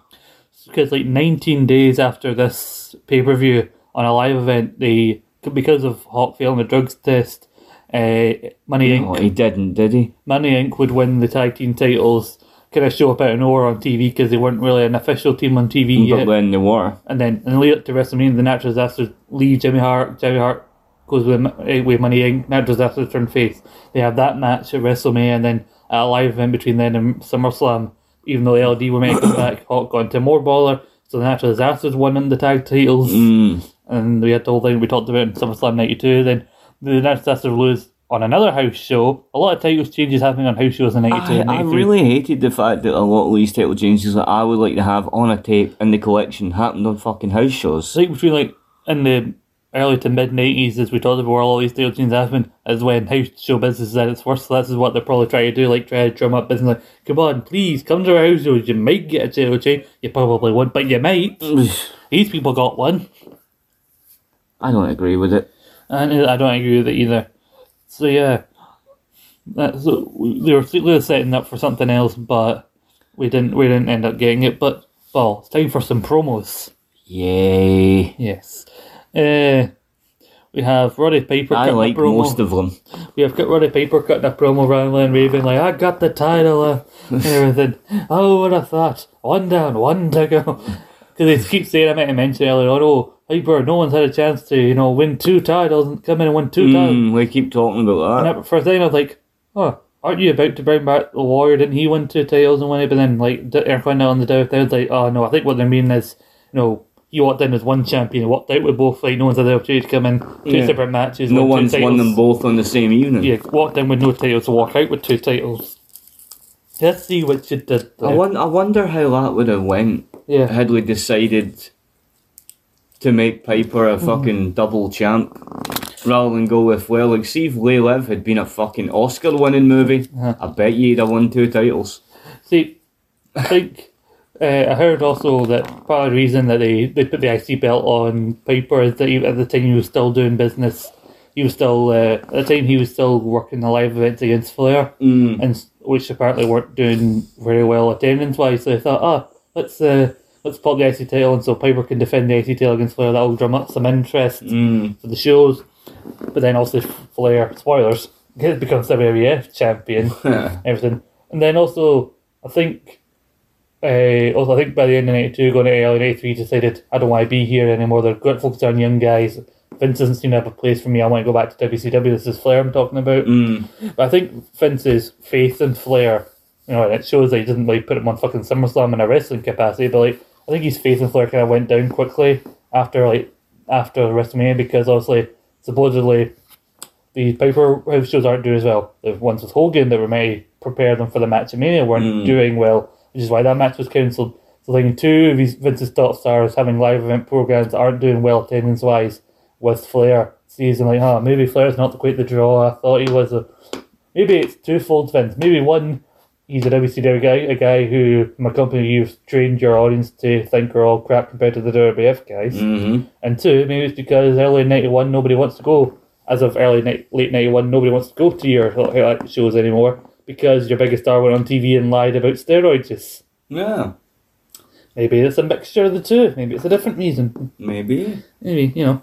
But uh, Sean Mimi's in the in the locker room talking, you know, to the camera. This is a barbarian just brushes by him. Yeah. And he, and he wanders over. I remember being shocked that this happened so soon to the event uh, when I first watched it. But he goes over and he talks to a new look for uh, HBK Shawn Michaels, yeah who's there. First time we've seen him, and he's you know classic HBK, you know the white gear and everything. He's hair all done up. His hair's still, still fairly mullety, like it wasn't. oh it's intensely mullety But uh, the first time we've seen him outside of his rocker gear, no the the first time you see him in the, the white leather jacket yeah, with the white the white ring tr- trousers and the fucking weird patches that mm-hmm. weren't quite hearts yet yeah, because like if you think about what the Rockers would wear, and then see him on this show a week later after the breakup, it's a big adjustment to see the new gear he's mm. wearing. But Paul, there's a big question to ask. and and double earrings Question to ask you though, Paul. Is there a problem with the Rockers? I'm just upset we didn't show the full thing. Yeah, they, I thought they did. They showed the window thing. We showed the window section. Mm-hmm. We showed we showed the kick. Yeah, We showed the window, yeah, but we never showed the full like Marty Lion there. yeah. No, I wouldn't. I was like, and what another thing. Mm-hmm. Whilst I was watching it, I vocally, I audibly vocalized, and with one super kick, he booted him into obscurity. And uh, he, so he throws him through the Uh, it's truth. So he throws him through the barber shop, or if you want to believe Bobby Heenan, uh, Marty was a cow and tried to escape through the barber shop Oh, window. God, he did. I don't want to be obscure. But like, uh, like you said, like originally it shows you him bleeding and everything. That coming like a month and a bit after the whole snake bite angle. Just goes to show early nineties are kind of experimenting with some uh, more mature angles here in the WWF, the family friendly WWF. And so Sean is there. Like, uh, do you think people would? Do you think people would actually remember Bruce, Brutus Beefcake had a talk show saying that if this moment hadn't happened on it? But, oh, but Jannetty, I done you a favor. I saved you 29 hour beatings. I mean, not as bad as the one I gave you, but still. and is there any doubt in my mind that I'm going to walk out of here tonight a new World Wrestling Federation champion? I don't think so. And then shades on. Was that was that going to be his new thing? Like that was they were trying to test out his new character. I don't think so. That would have worked for him. Because it made me was like a Raiden from the Mortal Kombat film. Like I don't think so. I just, I just like the Louis what you said. It's like saved you twenty nine hour beatings. Not as bad as the one I gave you, but still. Yeah, kayfabe. Uh, Marty's been replacing this match by, I believe, uh, I think it's like uh, Haku, not Haku, no, Nikolai Volkov. Nikolai, yeah, Haku's been replaced Nasty Boy Knobbs, who has a bad shoulder. who legit had an injury. Mm. And noticeably, Haku comes out right the number after Sag, so I'm assuming at one point they were kind of thing where one Nasty Boy comes out and then, oh, by chance, his tag partner happens to come out. Yeah. Because that's never happened before. But no, there's a lot. There's a lot of things people forget about the wrestling. yeah, Even even the great Jr. made a mistake. that was it. Well, when he said that the first Rumble that Mister Perfect was ever in Uh-huh. was '93, Yeah, and he said that at the 2002 Rumble, kind of. and I went. I lo- I remember the first time I watched that one and went, "No, wasn't he?"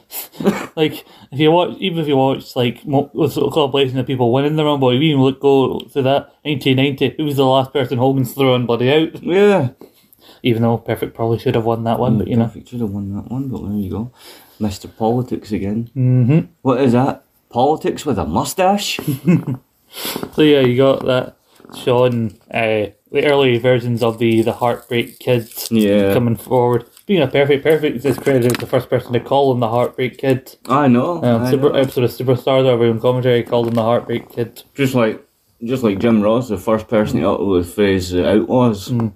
With the New Age Outlaws. You. Yeah. But uh, also, there's a Coliseum home video thing, so I don't think it's on the live thing. Otherwise, why would they call me be so surprised when Flair comes out at number three? But it's also inserted later on. But he's talking about uh, the Lord Al. He's like, Lord Al, I drew number Three.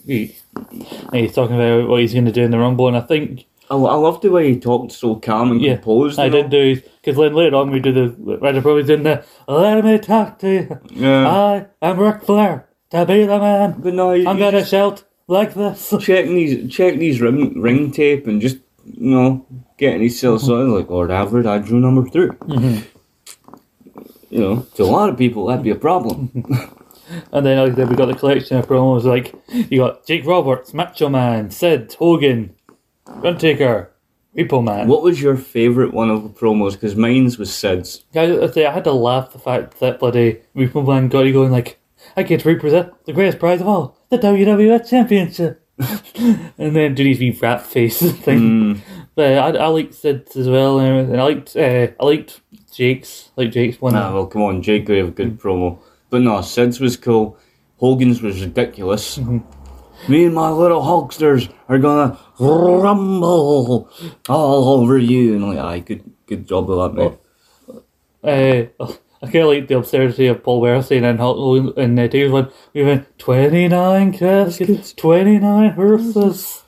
And at the, at the top of all this chaos, The Undertaker, once again. World Wrestling Federation champion. So- Love that Undertaker. And then, yeah, then she like goes to that teacher and whispering like this. And it wasn't until, it wasn't until late 96 that he had some difficulty controlling the volume of his voice. And I, I think just, I just liked that because it was so sinister. Because he would just look and he, would, the mouth never opened, the teeth were gritty, and he was like, I am the master and the ruler. he still has, at this point, a full brain and not half the brain that you do.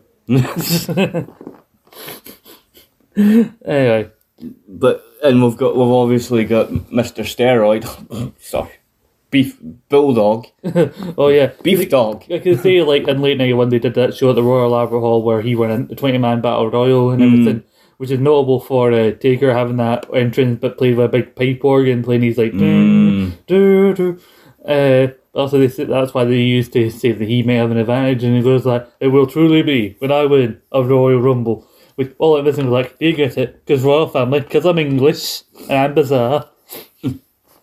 No, I just like the Indies promo is like, and that will truly be a Royal Rumble, and you're like, my God, you're huge. You know what I mean, It's only the, I think it's the second worst line I've ever heard him say in a promo. I think can't remember what it was. I, I heard learned of it because of OSW, but in a promo, I think maybe in a different Rumble, he went, "There ain't no bull in this British bulldog." no, I mean that. Why? aye. No. well, speaking of OSW, they did a thing which now Who's gonna win the Royal Rumble? Bulldog, yes, and that's right because I'm bizarre. You listen to promos like this, try and keep this in mind. Always read a thing like the Royal Rumble channel, like you can't say 29 men, you can't say the words Royal Rumble because when you listen back to promos like this, that's all it say 29 other men, I'm going to throw them out there, I'm going to win the Royal Rumble, and I'll Shout, shouting unless you're Jake Roberts or Sid Yeah, or Undertaker. or Undertaker. Undertaker's more of a, just a growl than anything else. Yeah, he just looks at the cameras and say, I'm going to kick fuck it, you off. It's weird because you got that, you know, like I said, Flair pro, and then it cuts down with Flair like, tonight, is it 29 other and the, I've been saying for months, I'm the real world champion. also, what the fuck happened to Jack Tunney? Jack Tunney, I heel loves them because, well, he is, in Hogan's world because Hogan twice calls him like scheming, that scheming on the take, Jack Tunney or whatever, and then goes, oh, when Hurricane goes, Please welcome distinguished president of the World Wrestling Federation, Jack Tunney. Boo! he gets booed by the crowd. He's like, why? What? He did you a favour. He took the belt away from Hogan. Yeah, I don't know what to. should be kissing that man's feet. Yeah, so it means in Howard Finkel's just being referred to as the Fink here. Yeah. So uh, again, goes, it is now time for the Royal Rumble. and then it was the start the long tradition of uh, commentators moaning at Howard Finkel to hurry up and tell us the rules. Uh, entrant number one, the British Bulldog. Yep. And uh, entrant number two, Ted DiBiase. And I suddenly remembered, even though I don't, we don't like to talk about it in the Jameson match, it's notable for two things. I didn't note them down. But Bobby Heenan had two classic lines because also we're going to talk about a lot of classic Bulldog, uh, Bobby Heenan lines. Yeah. in this video. But he had two class digs at Jameson. He said, Jameson's mom and dad never got divorced because neither of them wanted to win custody of him. Like that one. And the better one is was uh, Jameson every every time Jameson came home from school, he'd find his family had moved. He used to wrap his, his sandwich, he used to wrap his lunch up in a road map. Ah, Bobby was on fire in this one. But yeah, Bulldog and Teddy DiBiase are the first to start us off and everything. Uh, Bulldog looking Roydy all roidy, all growth hormy. DiBiase kind of looking a bit annoyed as if he knew he wasn't going to last very long.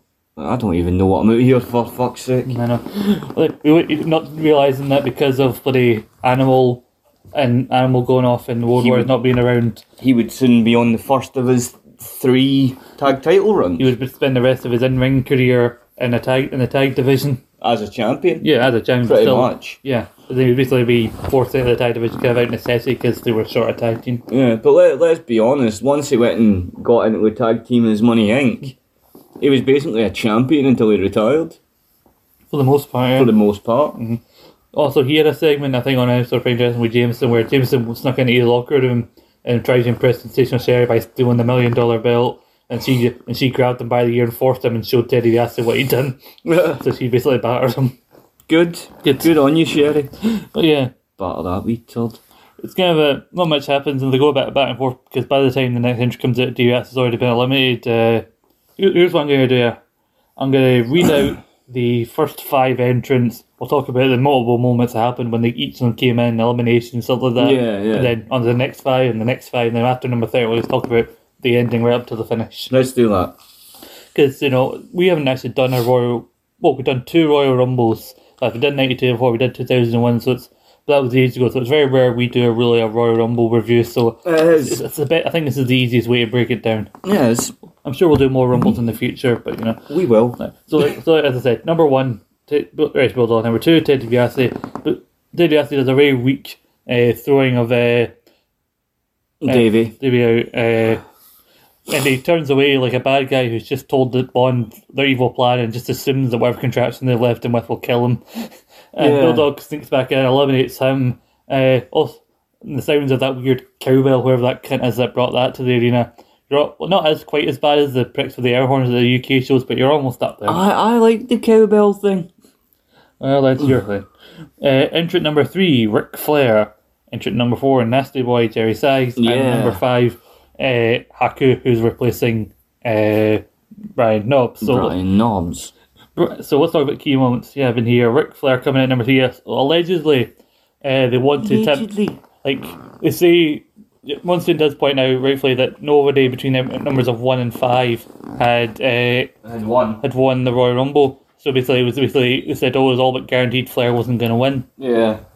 But you could actually see, even throw that out further to say nobody for the first 10 numbers had won because to that point, the lowest number he won was in the first Royal Rumble when it was only 20 when Hacksaw won from number 13. So I'm pretty sure the other guys won it from the 20 odd position because Owen was like 24 and 25 respectively, and Big John Studd was number 27, the first to win from that number, which is why that number goes on to be called, oh, it's the best number to draw in the Rumble. Was Big John the one who won it when it was first a 30? the first ever 30 man Royal Rumble, throwing out the first ever number 30 entrant, Big Ted DiBiase, out as the final person. Mm.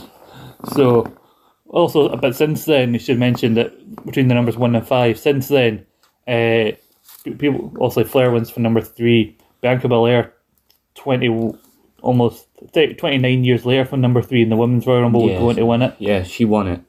Uh, Shawn Michaels, Edge, and Chris Benoit would all go on to win it from number 1.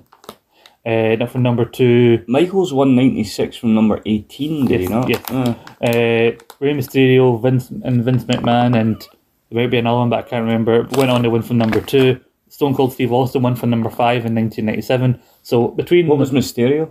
Number two, He was two. uh, as was Vince McMahon, because he and Austin started in '99 and lasted all the way at the yeah, end. yeah. But so out of the five numbers that Monsoon mentions here, number four is the one still to this day that hasn't produced a Rumble in Rumble winner.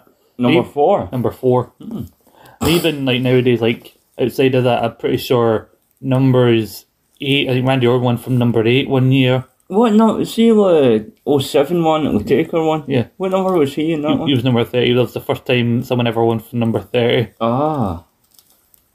There you go.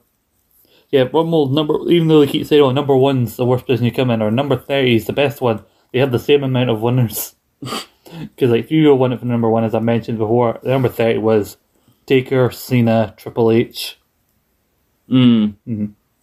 Was that the one where uh, Cena wasn't? We weren't sure Cena was going to be fit for it, but he Yeah. managed to like he Yeah. somehow made really speedily elevate, ele- Yeah, like extended his Even, even, even like dirt sheets and like news sites weren't even teasing the idea of him coming back because it was thought that he wouldn't be able to come back in that short a time period. because it was a torn pectoral or something. yeah, like off the bone and everything. It was torn. It was thought he would be out for nearly like half a year, six months, something like that. but he really fucking pushed himself Aye. and. But secret, he's secretly Wolverine. He can heal himself. and then I read a funny thing in regards to Cena the day. They were saying that uh, The Rock, who basically heralded the Attitude Era, uh, now does family friendly movies and shit. and Cena, who was a family friendly gimp in his heyday, now does movies with sex scenes and swearing. very much. Yeah, I watched Suicide Squad over New Year. He's very good in that. He's swearing and effing and shooting people in the head. Yeah, And, and yeah, The Rock's been in Disney movies, but he was in Tooth Fairy. He's also in in Disney movies. I watched that film Moana that he's in. He's got one of the better songs in it. The one it's got a hell of a singing voice on him. To be fair, what film's that? that Moana, the Disney film, animated film he's in. Oh, I didn't know he was in it. He voices a he, vo- he voices a large Samoan man with tattoos. However, did he get into character? Also, talking about number thirty, the next time the title, the, the world title will be on the line, the Rumble is when Triple H went down at number thirty and won it. I said that at the start of our show. I know. I'm just saying. And I was very happy about that too because, you know, I don't think, considering his current physical state, mm-hmm. that we're going to see Triple H in a ring again. Yeah. I think that time has passed him by, mm-hmm. which is unfortunate. Yeah. But do you know what? I think in his last couple of years he was in ring, he done all right. You know, what I mean? he done good, and he got a title out of it too. But like, let's go back to Flair. Supposedly, uh, also they wanted him to be the first guy to win, wrestle from a low number, like especially being a heel. He's actually the first ever heel winner of the Royal Rumble. Mm. I think you can cast say John Studd's kind of face tweeners because he throws out a heel to win the next, then the '89 Rumble, and people do cheer when he throws him out. Because Hogan was you know, the big baby face guy, 91, 90, 1990. Hacksaw was a face in '88 when he won. So Flair technically the first heel to win the Rumble. Uh, and also they wanted to make all the distance because that's what he was known for in the territories, being NWA champion, going 60 minute Yeah, draws and all that. And so uh, at that time, Bobby Heenan said to Vince, "Why don't we have him enter number one and go all the way?" But Vince didn't like want the idea of him going number one for a reason. Didn't he shut that down? So that's why he goes in number three. But even then, being in the first five numbers, as Monsoon said, it was at that point seen as an impossibility I for think anyone what to do. have it. been cool to see him come out because then would have got his music and Yeah, you know. But you know, you talk about um, like uh, Rumble entry and blah blah Yeah. blah. One of the people I watched during that Rumble that got one of the bigger bigger pops was Hacksaw. yeah. He got a huge pop when he came out, man. I, I remember watching it and I was like, I met that god, he's cool, I like him. Uh, so Flair manages to avoid elimination for the most part until somebody else comes in. It happens to be another heel, so they briefly form out of an alliance where Sags grabs Bulldog's arm, Flair's doing some chops and everything. Yeah. And then, But then Flair decides to go fuck it. and then like every time Flair does something and doesn't just stand in the corner, Bobby Heen's getting like, "No, conserve your energy, Flair. Conserve your Mm. energy."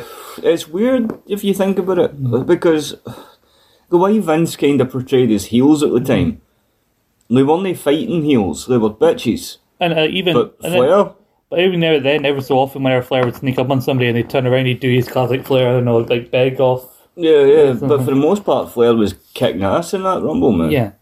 And then so Sage gets thrown over the top rope, but he hangs on and he's shouting the crowd, oh, I'm smart, and then Bulldog just drop kicks him off. so, in the, in the first few entrants, Bulldog's just throwing people out left, right, centre. So, It goes Million Dollar Man, it goes Sags, but we knew we probably figured Sags for the last No. long time. and then in comes Haku. He then forms an alliance with Flair, but then that falls apart because Flair makes this mistake of pissing off Haku and then does, like I said, the beg off. Yeah. No, tone. And uh, Haku, he even tries to like roll under the bottom to get away from Haku, but Haku does a point where he pile drives uh, Bulldog and then Flair thinks to win and starts like clawing it at his eyes to and get Yeah. And very early on, Bulldog does that thing with his hair all, where it goes all poofy. Yeah, I mean, he looks all poodly. Oh, poodly, yeah. A And, British poodle. and then the poodle eliminates Haku, which I'm sure he was annoyed about. Yeah. Alright. Uh, anything else to say before I move on to the next few entrants? Oh no no no! I just like like I say, I just I, I like mm-hmm. I really like the way Flair conducts himself in this Rumble from the start because mm-hmm. like like I said, remember that time heels weren't known for having, you know, fight as such. Yeah. But Flair, he's hitting heels, he's hitting faces, he's just fighting. I think it seems to be the theme here, but me and probably because he's like an outside guy still to a lot of people. No. That the theme is people come, a lot of people come in, and most of them their first target is Flair. Yeah, but fuck it, Flair is the man in this match. Through the whole fucking thing, Flair is the man. He's just going, and he never seems to slow. You Yeah. got to, you got to really like appreciate like Ric Flair's conditioning at the time. Mm-hmm. You know what I mean? Because he's he's always looked like an old guy. Yeah, always. Even when he was a young guy, he looked like an old That's guy. how he plays his hair. It's the same with Steve Martin. I've always thought Steve Martin was at least 40 odd for 30 odd years. But my God, the, the conditioning of the guy in that rumble was something else. You know. Yeah. But that's that's my two bits on the initial portion of the rumble. Yeah, yeah, I get you. I think at this point also it's worthwhile pointing out they keep mentioning it up until it's broken that go into the man with the longest time in a Raw match is like 50, 53 It odd was the model Rick Martel. Yeah, and that's interesting because it's the first ever Royal Rumble at this point. So this is they're getting to the point where they can start giving you stats and figures and people's histories and all that. So that's how some of the fun parts of the Rumble start to form with people, you know, having like different stats and that. But number six, know, heel Shawn Michaels comes out. Yeah. Number seven, watch out. Tito's about. Out comes El Matador, so Joe Santana. Uh, number eight, the Barbarian. Number nine, Texas Tornado Kerry Von Erich. And number ten, the Repo Man. Do you know what? Whilst I was watching that rumble, Mm-hmm. I was, I was, it was a little lull mentally for me at that point, and I was like, Yeah. Mm-hmm. I got a bit bored, so I decided to look it up. It was his right foot. Uh, but Kerry Von Erich, yeah. It was, and through the time period after Mm-hmm. that that he was in, I kept watching his right foot Mm-hmm. to see how he favoured it, how he walked on it. Because I, I was always curious. See, like after the fact I found out that he had a he had a fake foot, Mm-hmm. I was like, always wondered. I was like, I wonder what one it is. so I had to look it up. And then looking it up, it, I discovered that it was his own retardation that went and caused him to lose the fucking thing. Like walking about on it when he wasn't supposed to. Alright. He got surgery on his accident, Mm-hmm. and if he'd have stayed off his goddamn feet, the doctors wouldn't have had to take his foot. Mm-hmm. But no, he knew best. you know. Yeah. Uh, so yeah, Shawn comes in, he really mixes up with Flair, you know, two heels going at it, you know, even though I think who they planned this ball when Shawn was still a face, I don't know. Yeah. But uh, Then he mixes a bit with Bill. Bulldog kind of does a press slam on him. But Tito comes in, he mixes a bit with Shawn later on because that's going to lead up to their Mania match. Yeah. Barbarian was one of the few guys in here who had very little to say about him. I even forgot, almost forgot to make a note of it later on when he gets eliminated because he just did a lot of nothing. Did Barbarian he just walked around going, "I am Barbarian," you know, like. One, one notable thing was like Bobby Heenan saying like he didn't like anybody. He didn't even like me, and I used to be his manager. Yeah. Very well put together, the Barbarian. Mm-hmm. Very well put together. uh, Texas Tornado, I liked his bit when he comes in because Flair kind of squaring up to him and they're going at it and then he hits some chops and sends Flair back in the corner and Flair comes out and as he Flair, uh, Texas Tornado goes at him again, Flair does his big flop. Wouldn't it be nice if we could have mentioned that, that Tornado had taken the belt off him? Yeah. But they don't talk about the belt that he took No, we don't talk about that. because he's the alleged real world champion. Allegedly. Allegedly. I think uh, like Ru- Ru- Repo Man and the next couple entrants after him, that is a bit of a lull. It's like there's ebbs and flows where I'm like, Yeah, good, a bit of a lull, So, some good stuff's happening, then some low, then oh. Wait, there isn't one Royal Rumble you could say there isn't ebbs and flows. There's always Yeah. ebbs and flows in a Rumble. It's just the nature of the fucking. Yeah. It's the nature of the event. you Yeah, know? of course. As long as there's more other stuff happening, let me. And then like, I mean, you you watch a Rumble, right? Yeah. And you've got you.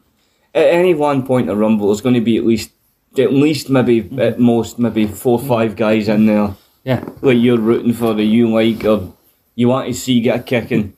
So when you're watching a rumble and it gets to that point where it's really packed, you're kind of uh-huh. sitting there watching it, going, "Oh, this is happening! Oh, this is happening! Oh, who was that that got thrown out?" You know, you're always kind of hoping it's either somebody you hate getting thrown out, or you're hoping it's no somebody you like. Mm-hmm. You know, because most of the time when you watch a rumble, and I, I would disagree with anybody that denies this. Mm-hmm. Most of the time with a rumble, you have a general idea of who's going to win it, yeah, or who's at least going to be in the final 4 mm-hmm. So, a lot of the time when it's guys you really like, mm. At most you're hoping they make it to the final six. I think looking back on it, like when you look back on some of the retrospectively, there are times you think, oh, obviously so and so's going. Who else could have won it? Like Shawn in '95 springs to mind when you look at the roster. Because like the main reason he and Bulldog went all as far as they did is because probably Bulldog was the only other notable contender at the time other than Shawn. But you're looking back here, I think a big part of why people like this rumble so much is that other than Flair, who a lot of people who when they're younger, and I know people who were young when they watched this, like my friend Gary I mentioned earlier, who said like being gutted when he heard that Flair won because at the time he was yet very young he didn't like Flair. Yeah. But then you got like Hogan, Taker, Macho, any any of them could have won it. Jake, the kind of people. Mm. But and so like I said about ebbs and flows here, from like after these couple of entrants here, and nothing I'm struggling to write head. When number thirteen comes in, I'm just writing and writing things. So let me talk about here because when when Shawn comes in, they kind of slowed down, let everything fill up a bit, and then we're about to get into uh, one of those everybody out the pool kind of moments. And let me explain. So Repo comes in doing his sneaky thing, and then there's a couple moments where I was struggling for notes, and I'm kind of swindle a little bit. So I'm like, there are people breaking up other people's eliminations. What are you doing, people? Let every man for himself. It's in the tagline of the show. And then number Stop helping them. Out number 11 in comes Greg Valentine, who mixes it up with Flair, even gets locked in the figure four at one point, which I Yeah. thought was a nice little touch. Uh, Nikolai Volkoff comes in, who does stuff with Repo Man, I guess. He inevitably gets eliminated by the Repo Man, I should mention as well. Nikolai, you know, he's, he's a substitution, so he wasn't going to do much. Yeah. Uh, like I said, Repo eliminates Wilco. And then all of a sudden, buddy, big boss man races down at number 13, and then as. I barely remember any of his time in that rumble.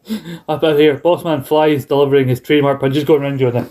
Yeah, yeah, yeah, yeah. You his trademark shit punches, as you would say. Yeah, we are, we were shit. I remember watching, like, God, I bet Paul would love this spot here, just him going, eh, eh, eh. Yeah, yeah. Yes, his, his arrival seemingly, uh, I, th- I think at the point where Bossman went and made his arrival was the point I went to make myself a coffee. so, let me talk here, because this is when everyone starts getting the fuck out of there. Yeah. Uh, Repo then eliminates Greg Valentine, so Repo Man gets two eliminations, which is more than Jake Roberts, by the way. yeah, I know. More than Undertaker. I know. Just it. Uh, number 14, Hercules comes in. Uh, he ends up eliminating the Barbarian. But then he's And quickly. then Undertaker get two eliminations. I think he only got the one. Oh. Hercules, then because he eliminates the Barbarian and then soon eliminated himself by the Boss Man. And the Boss Man also throws out the Repo Man. Tito and Shawn have a scuffle and then they both end up tumbling over and eliminating each other in a spot. Yeah. a spot where it's so kind of off camera, off to the side of the camera, you wonder, was that meant to happen? Who knows? uh, well, Flair finally gets some eliminations. You know, he just Road Dog runs out and just throws him over the top. Then quickly makes gets takes his tornado out there as well. And now and I'm going to argue this. It says that Flair eliminated Bossman. I'll argue Bossman eliminated him fucking self Yeah. because he runs at Flair, he kind of just bounces off the ropes and kind of just flips over and basically sends his own momentum, kind of sends himself out there. Yeah. So Flair just flops down, knacker like, okay, we've got the rest, but we're at the halfway point of the Rumble. All these people have been thrown out and everything. And then who comes out? Number 15. It's Roddy Piper. Yeah. Who gets a big pop and Ian's like, oh no, no, no. And No, then, it's that mental bastard. and he and Ron says, oh, you can kiss it goodbye, Piper. He's always jumping the gun gorilla, wasn't he? Mm-hmm. Flair then tries to roll into the bottom rope to get away from Piper. Piper follows him around the ring. He gets beat, batters him. He locks him in a sleeper hold, but he manages to hold on longer for number 16, Jake Roberts, to come mm-hmm. out. And I've got to admit, I loved it because Jake, I think, was the first one to come out and just casually walked into the ring, and he gets he slithers in under the rope, mm-hmm. and then just looks at Piper and he's like, "Ah, you do your thing, you go mm-hmm. to it. I'm just gonna sit here and watch you." so Piper's doing that, and if you notice when he's got he's got Flair in the in the headlock sleeper thing, right? You notice how he ever so slightly edges himself so he wasn't able to see Jake. And then when he done that, Jake fucking uncoiled, man. Came from the corner and went to attack. Aye. You know? And then we got you talk about Bobby Heenan and his great commentary during this during this particular portion of the Rumble. Hilarious. Because he's sitting there he's like like, ah damn you snake because he starts kicking both of them. And then he starts everything, he gets the short clothesline on Flair, sets him up, and I hated the fact that there was so many times where Jake was setting people up, he never fucking got it. Uh-huh. But he sets Flair up for the DDT, and then Piper kicks in and attacks fucking Jake, and he's like, Oh, thank you, Ronnie, thank you, it's not a skirt, it's a kilt. Thank you, Ronnie. And then he, and then he starts attacking Flair again. He's like, "You lousy, no, that's not a kilt, that's a skirt. You skirt wearing freak." like, oh, thank you, Jake, thank you. And then he beats like, no, you no good snake. And then, yeah, the, it's not, uh, it's a skill. I've always said that, even though earlier on he called it a skirt. Yeah, he's like, it's not a skirt, it's a kilt. And then he's like, ah, damn it, it's not a kilt, it's a skirt, you skirt wearing freak. Just the he said that makes me think of the, the Grinch going, it's not a dress, it's a kilt. so, number, number 17, out comes Hacksaw, who wears gear too, far too similar to Roddy Piper that when they both had their back turned, you couldn't tell who was who. Just look at the width of the back. That's how I managed to keep myself right because, you know, Hacksaw at that point was a lot more sturdy than, that, than what Roddy was. That's all I really know about him. Number 18, IRS. Nothing happens. Uh, uh, uh, uh, Number 18, IRS. Nothing else happens. Number 19, Jimmy Snuka. Not much else happens. ah. And then number 20, The Undertaker. Who they point out, Taker. Actually, number 20, if we go by who goes, comes through the curtain, It's number Paul 20 was Bob Barrow. Going, Oh, but like, they said that uh, Hogan and Taker got to pick between numbers 20 and 30 because obviously of everything that happened with the WTA and the shenanigans at Tuesday in Texas and everything like that. Surely it should have been just one of them is number 20, one of them is 30. Hogan Rather- wasn't he 30, was he? no, he was like 26 or something like that. But it should have been, I think it should have been the case one of them was 30, one of them was 20 or something like that. Mm. Rather, than, rather than the number 30 who we actually got. But no, we got Undertaker. He came in and I'm sure he got two eliminations because I'm, I'm sure he got two quick eliminations. No, he, he gets one elimination and I made a note of it. Who was it? He eliminates Jimmy Snuka. He just Ah, grabs him Jimmy, the he throat, just grabs him, and throws him to fuck out. starts choking Flair in the corner. Like, what are you doing? He starts, Peter starts going mental. Yeah. I think then after this spot here, which I know a lot of people will discuss about the Rumble, is one of the more noble bits. Between that, this next spot here, and then Hogan coming out, there's another one of those like ebbs before it picked back Yeah, up again. yeah. Because Just a lot of individuals doing spots or doing holds. yeah, because like every so often, like and you know it has to kind of happen because you can't just be go go for the full hour. But there are times where there are long periods, especially in Rumbles like this, where it's just a punch in the corner, punch, kick. Mm. Someone grabbing the ropes, hanging, just hanging there, like, can't, can't quite get him. Mm. I should mention Bossman, I think it was with Shawn, where he kind of punches him and Shawn goes flying, he's meant kind of hold on, and it's meant to look like Bossman's meant to grab him, like he's trying to get him over, really he's not. But watch it, we look, watch it like, it looks like Shawn maybe lead up a bit too quick, and if he actually, if he's not careful, he'll actually follow it, and Bossman's trying to grab him, you keep him in the ring. Yeah. You're like, oh, geez, he's, he's overdone it. But yeah, number 21, Randy Savage, who gets a big pop. And Then we notice when Jake just slides under and let let's. I'll let you go first, but once you get your bit out, I think we should discuss Randy yeah, Savage. slides slides out, but then he gets into it with Taker, and then he takes a few shots and likes the Taker, and that, and then that's when Jake sneaks back in. Then Savage manages to turn around, he eliminates Jake Roberts, and then he leaps over the top. and his feet, both of, touch the ground. and thinking and seeing sense in it, even though it was a legit fuck up. Monsoon and Piper, Monsoon and Heenan call it as an elimination before immediately a bit of quiet, and then Monsoon going, "Oh, I think it's a, I think he has to be thrown over the top rope." And there's an argument. So we, we, we found an excuse for Savage, but I don't think we found any excuse for Bianca Belair yeah, or Mil Mascaras. or Milmas. Well, he was just a fanny who He- probably didn't want to get eliminated by anybody. Like 99 Kane goes to chase some people and he walks over the top rope. and Kane eliminated himself in 99. Yeah. Nobody, nobody let him come back. So Macho Man gets away with it, and Bianca Belair gets away with it. You know, Rock got away with it in, in 2000 when he technically eliminated himself. but, you Yeah, know. yeah. So if he can get away with it. But anyway, Macho Man, uh, he leaps over, he's punching him, like he says, a bit of a quiet as if Vince is there, like, no, god damn it. uh, He almost meant to happen. He has to be thrown out. He's still in it. He's still in it. He has to be thrown out of the top rope. god damn it. Damn it, Macho. Damn it, man. And then grabs him, grabs him, and throws him back in. It's like, oh, he's, he's being allowed to continue. It looks like he has to be thrown. But honestly, I think they should have just let that count as a civil elimination because when you think about it, what does Macho really do of note for the rest of the Rumble? Fuck all. Because really, all he really needed to do, because to do the Rumble was to get to Jake Roberts. It shows that he cares more about avenging what Jake did slapping Elizabeth at Tuesday in Texas more than the title. Yeah. That gets over the seriousness, how serious it is to him. And you set that up as your notable angle, and then, because years later, that's what Rumble was a bit a series of angles for some people. Like, Mick Foley came in in 2004 because he had beef with Orton, eliminated Orton and himself, and then they carried on. Foley didn't get to, to come back in Mm. just let Macho and Jake do a thing because Macho does a little, and he has a very underwhelming looking elimination as well later on. Yeah. But like I said, there's a bit of a meh period here because number 22, the Berserker, number 23, Virgil, number 24, Colonel Mustafa, and number 25 is Rick Martel. Like Berserker, they say, oh, he, he should have an advantage. What's his main thing? Throwing people over the top rope. He eliminates zero people. he does fuck all. Yeah. No, he does do something. He goes, Huss, Huss, Huss. Virgil's And there. his most notable thing is his first person he targets when he gets in is the Undertaker. There you go. But uh, Because the Undertaker's the only one in the ring at that particular time that's about the same size as him. You got Vert, you got Colonel Mustafa doing his weird like swing his arms back, with bushwhacker like walking to the ring. Yeah. Along with General Adnan, the he gets mixed up in the corner with Duggan, reminiscent of that time they got caught with weed by a cop probably. Nah.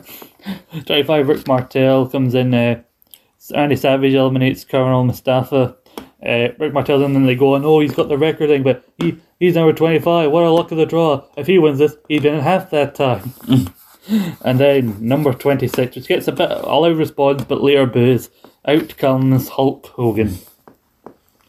He get who immediately gets into it with Undertaker and Ric Flair. And then Undertaker then forms this weird alliance with the Berserker and IRS to mm-hmm. beat up Hulk Hogan. There's a trio I want to see. But ultimately, that leads to fucking Hulk eliminating Taker. I, he just sw- closing him and Taker does his usual line on his side, but also because it's the Royal Rumble and his feet touch the floor, Taker's eliminated. So, like, immediately, like, oh, I lost the title, but I wouldn't have had it. Then it's vacated, be like, nah, see, I can eliminate you from the. Look, I easily beat you. I honestly think watching this and watching the and doing it for this wee mini series, not I've taken away from it, other than the fact that Hogan's a cunt, which I already knew. Yeah. It's probably the best thing for Undertaker's career that Hogan fucked off. Oh, yes. because Undertaker gained a lot of seniority and you know through his loyalty to the company. But if Hogan stuck around longer, you know the way he dispatched the Taker in this Rumble and everything, Taker or maybe wouldn't have gone to the position that he got at if Hogan had anything to do Yeah, with it. took the influence of the political beard. Aye, because also even before he, while he was still there, he was still going, "Oh, Taker, eh, he fucked my neck up at Survivor Series. Your, mm. your hair, your neck was about as far away from that as Your hair is from your forehead. I know. Hulk Hogan, the only man who wouldn't put his own forehead over. He wouldn't put his own hairline over. That's No. how bad he was. He's he's about his That's head was really quite clever, man. Thank you. He wouldn't Well even lose to his own hairline. I've been meaning to get that out there. I thought I might have used it before. he is his head was about as far away from the chair as Boris Johnson is from reality. Thank you. There's more Boris Johnson jokes I can make in relation to Hogan, but you know I'm not gonna. I'm gonna leave it there. Uh, Well, I, I can. I've got. I've got the PM's questions paused. Let's point and laugh.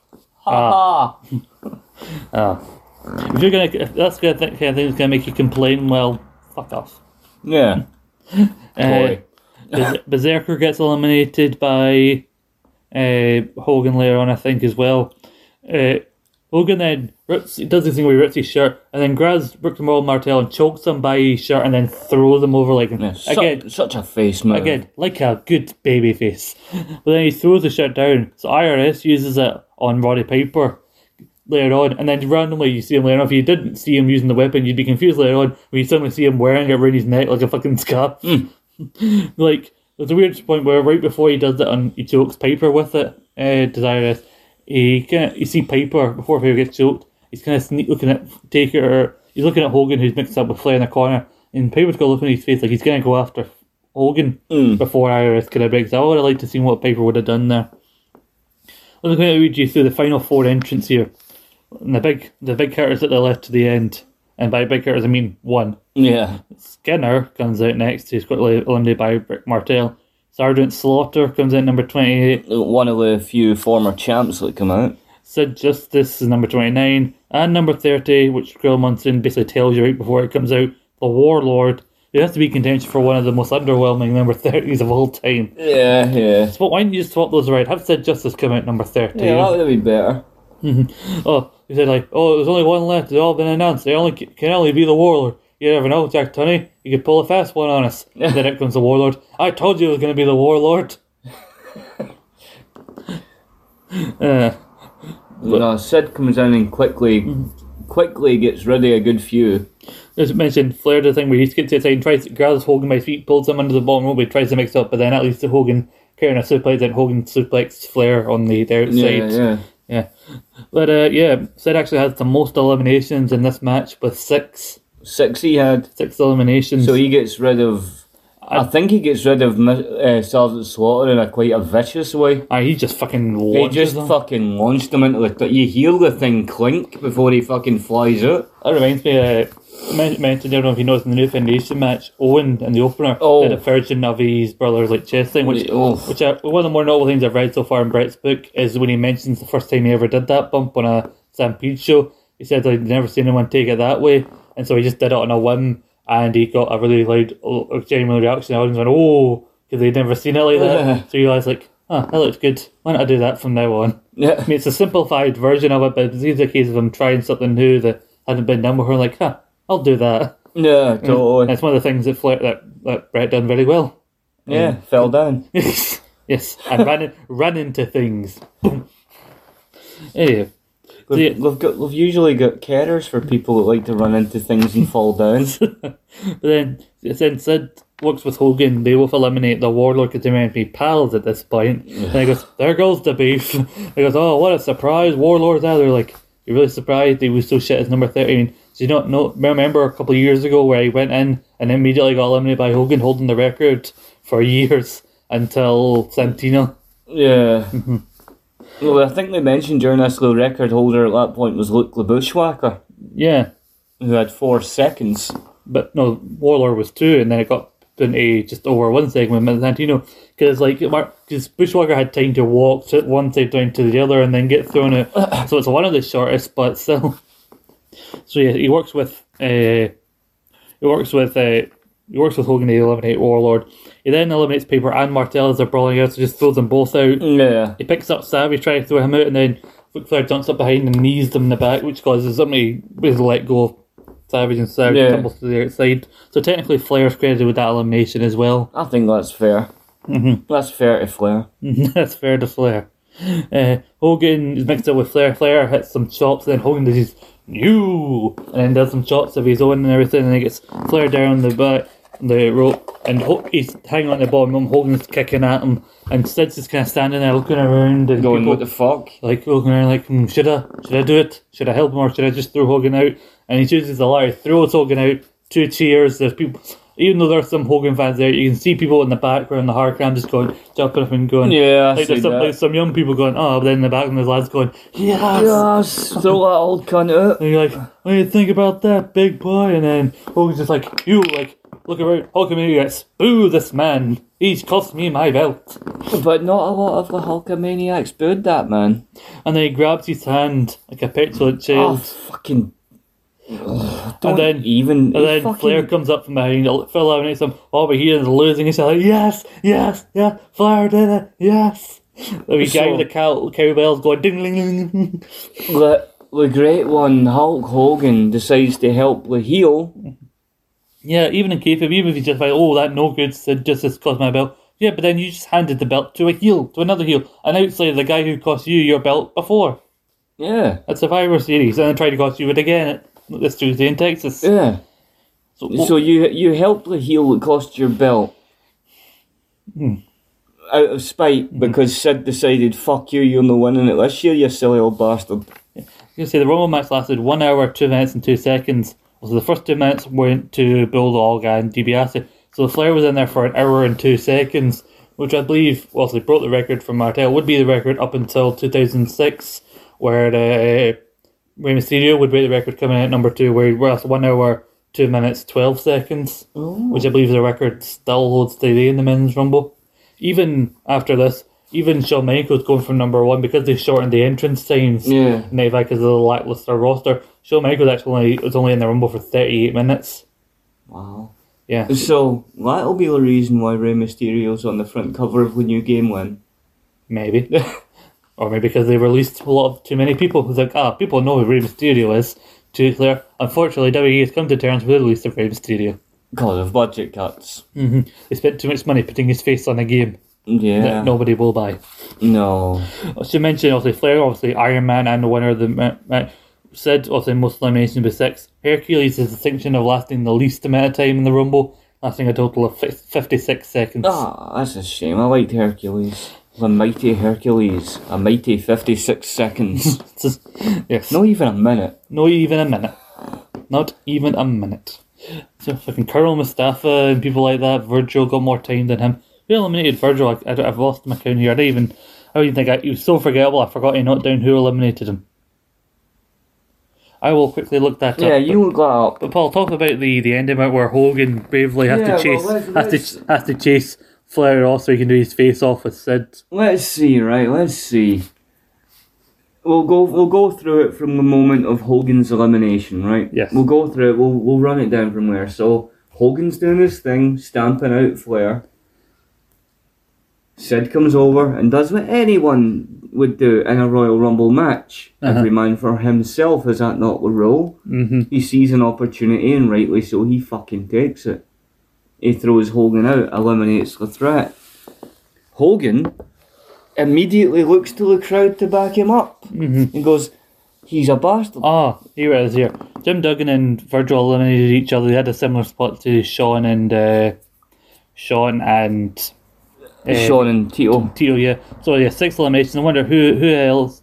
Uh, Flair also has five. Also, given that he had the assist to help him set How many eliminate does the. Undertaker have? Only has one. I'm telling you. See one. One. Yes. And Savage has two, including himself.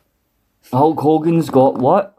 Oh, Seven? Oh, I don't know. Oh no, that was 17. No, four. Has four, Four. eliminations. Right, right. Does he technically get? Yeah, I think he gets credited for eliminating Sid Justice with an ast- ast- asterisk next to it because it was Berserker, uh, Warlord, Taker, and then to an extent, yeah, Sid. Mm. But nah, so he's shouting and bawling to the Hulkamaniacs, most of which at this point in 92. Yeah, there, there are some loud woos when he grabs his arm. By the way, as well. Ah, hear it. I listened to it and I went, you know how I went, I said it in some versions of it, they They edit the cheers and the boos, right? even, even a week later on Superstar, the replay the finish, they've already edited in some boos. Yeah, but on the network, thankfully, and I, I don't have a lot to say positive about the WWE at times or the network, but on the network, you can quite clearly fucking hear it. Mm-hmm. You know, there's audible fucking and the fucker right. Sid's pointing at the dick. And what does he do? Like you say, like a fucking petulant child, he grabs his wrist Yeah, trying to yank him out of the rumble. And by this point, people are audibly booing loudly. oh yes, They're like, fucking, you sleazy bitter cunt. Flair comes out, hoists it out, the boos are very loud. And hmm. I don't know, right, I don't know if Lissy's fans in the crowd like, are massive Sid fans, because I know he had a lot of big fans at the time, and through most of his career he had a big fan base. Mm-hmm. Or if it's people that are just quite frankly sick of Hogan's shite. yeah, You know what I mean? Like, oh, Hogan's went Hogan's instrumental in the end in a fucking rumble or a pay per view yet again. Mm-hmm. You know? But, you know, Flair wins, and rightly so, because I think he in the account he's selling that damn rumble, he fucking deserved it. Mm-hmm. He wins. He was a deserving winner despite the fucked up finish. He was a deserving winner. Hogan then decides to run in mm-hmm. like a petty bitch, chase the winner out of the damn rumble. Mm-hmm. Who uh, Flair wasn't even bothering with him. Yeah. Flair was celebrating. yeah, So Hogan, like a petty bitch, chases the fucking winner out. And hogs is hogs the winner's time yeah, again. And he's shouting and bawling down the usual "Uh, belt round the waist, oh, all this crap. Mm-hmm. And Sid comes up and does something that I think is just lovely. Mm-hmm. He's up and grabs the back of his ear and just goes, Fall fucker, behind you.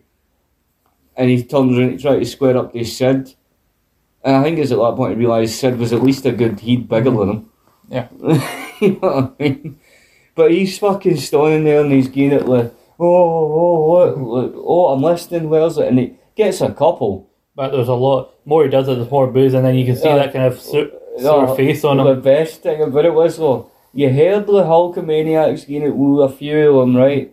But then Sid went and reached his horn out and just went like that, like come on, come on, and you quite heard quite loudly, Sid, Sid, Sid, Sid, Sid, Sid, and I was like.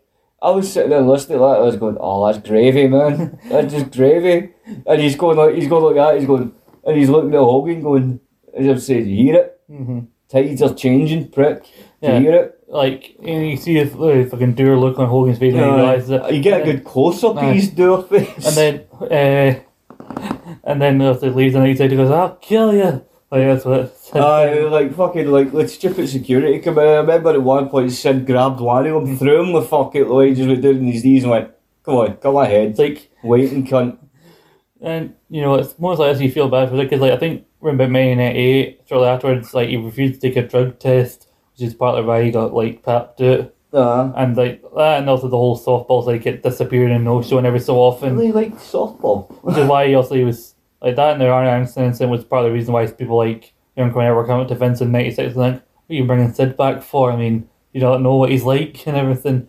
But like, I think if he'd managed to stay on the straight and narrow and everything, because he clearly was taking something as well. But if he'd man, think of the push he could have gotten, you know, over, he would have been similar to his win of the title in '96. Like, imagine Sid sticks around after Hogan leaves. You know, he can be in the next spot. You know, he can be your big Hogan replacement hmm. big guy. Or imagine giving him the run that Diesel had. You know, Yeah. But you know even what? though his matches with Diesel weren't good, they were better somehow better than his matches. Diesel's matches with fucking Mabel and Bulldog and Can I like just that. say, oh, despite the fact that Sid's title runs were short, Yeah, right? They were significant. Mm-hmm. That's the thing. You a lot of people don't really think of this, this about Sid's title runs. Short they may have been, but my Christ, they were significant. it's also talking about some being short and significant. This is Sid across Sid Justice, Sid Vicious, Psycho Sid. Sid, This is his one and only Royal Rumble appearance. He's never in another Royal Rumble is he not? No. Wow. Because like it comes back late '96, obviously, and then come '97, he's in the, ti- the title match, and then he's gone before the next year's Rumble, and he's never been in another Rumble match since. but he, but what an impact he made though. I think he made a great impact. Yeah, uh, Like, I mean, you just have to go to that reaction to his title win at Survivor Series. and he, uh, I mean, gra- granted, there was a percentage of that was the fact that they were sick of Shawn by that point. yeah, But you know that fucking crowd reaction when he won. Even I sat, even to this day, I watch that when he wins. I go yes. he's only also only had two WrestleMania appearances, and he's main evented both of them. Yep, He's hundred percent for WrestleMania main events. damn right. So going back to that, Twice, twice world champ, twice main event, fucking WrestleMania. The one Rumble he was in, he was in the final 3 In fact, he was in the final two, and he got the most eliminations. and he got the most. So fucking Sid's a legend, man. I know. And he's probably got one of the most god awful injuries on camera you've know. ever seen. For going through that as well, like also there's a point where he came off. I'm pretty sure I saw him a clip of him. but was it in this or was it something else? He came off the top with an axe handle, and I remember Jonas also having a few years before his injury. Mm. I thought to myself, I felt bad for him. Like, careful, mind your legs, Sid. Oh. I think just for going to that injury when he didn't need to. Oh. That is, that's worthy of a Hall of Fame induction. I think. And- Get him in the Hall of Fame, you cowards. And he got the power bomb Heath. He did. He got the power bomb. He, good for him.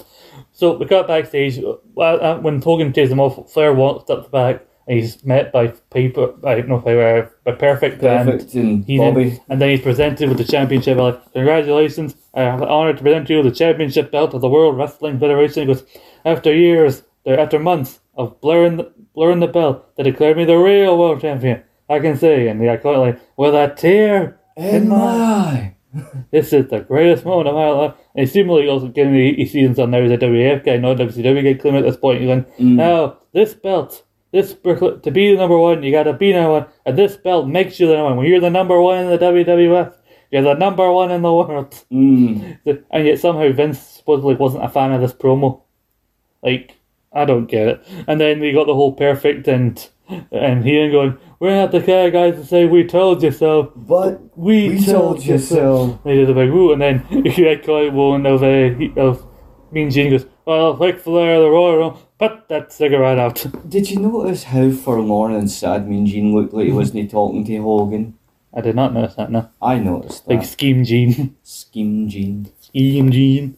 Anyway, then the end, that's where the Rumble kind of ends, and I'll say honestly, not not just watching it, but talking about it. I've Yeah. had a better time the second go around than the first.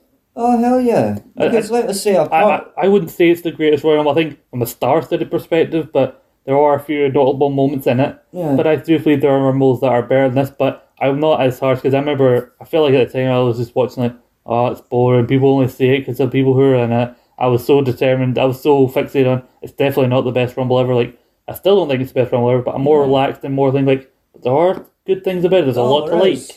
If you if you if you disassemble it, you know what I mean, and you take a proper good look at it, there's a lot of good. There's like there's good his, historical points in it. Yeah. You know, the the whole event is nearly overshadowed by Jameson because that's disgusting. a black mark on A black mark on an otherwise very very palatable pay per view. I think Yeah, hundred percent. because in it, it, funnily enough, it seems to build as it goes on. Like I say, that's why I, that's one of the other reasons I'm so against the whole fucking bushwhackers bit Mm-hmm. because the new foundation against Orient Express, pretty reasonable match. Yeah.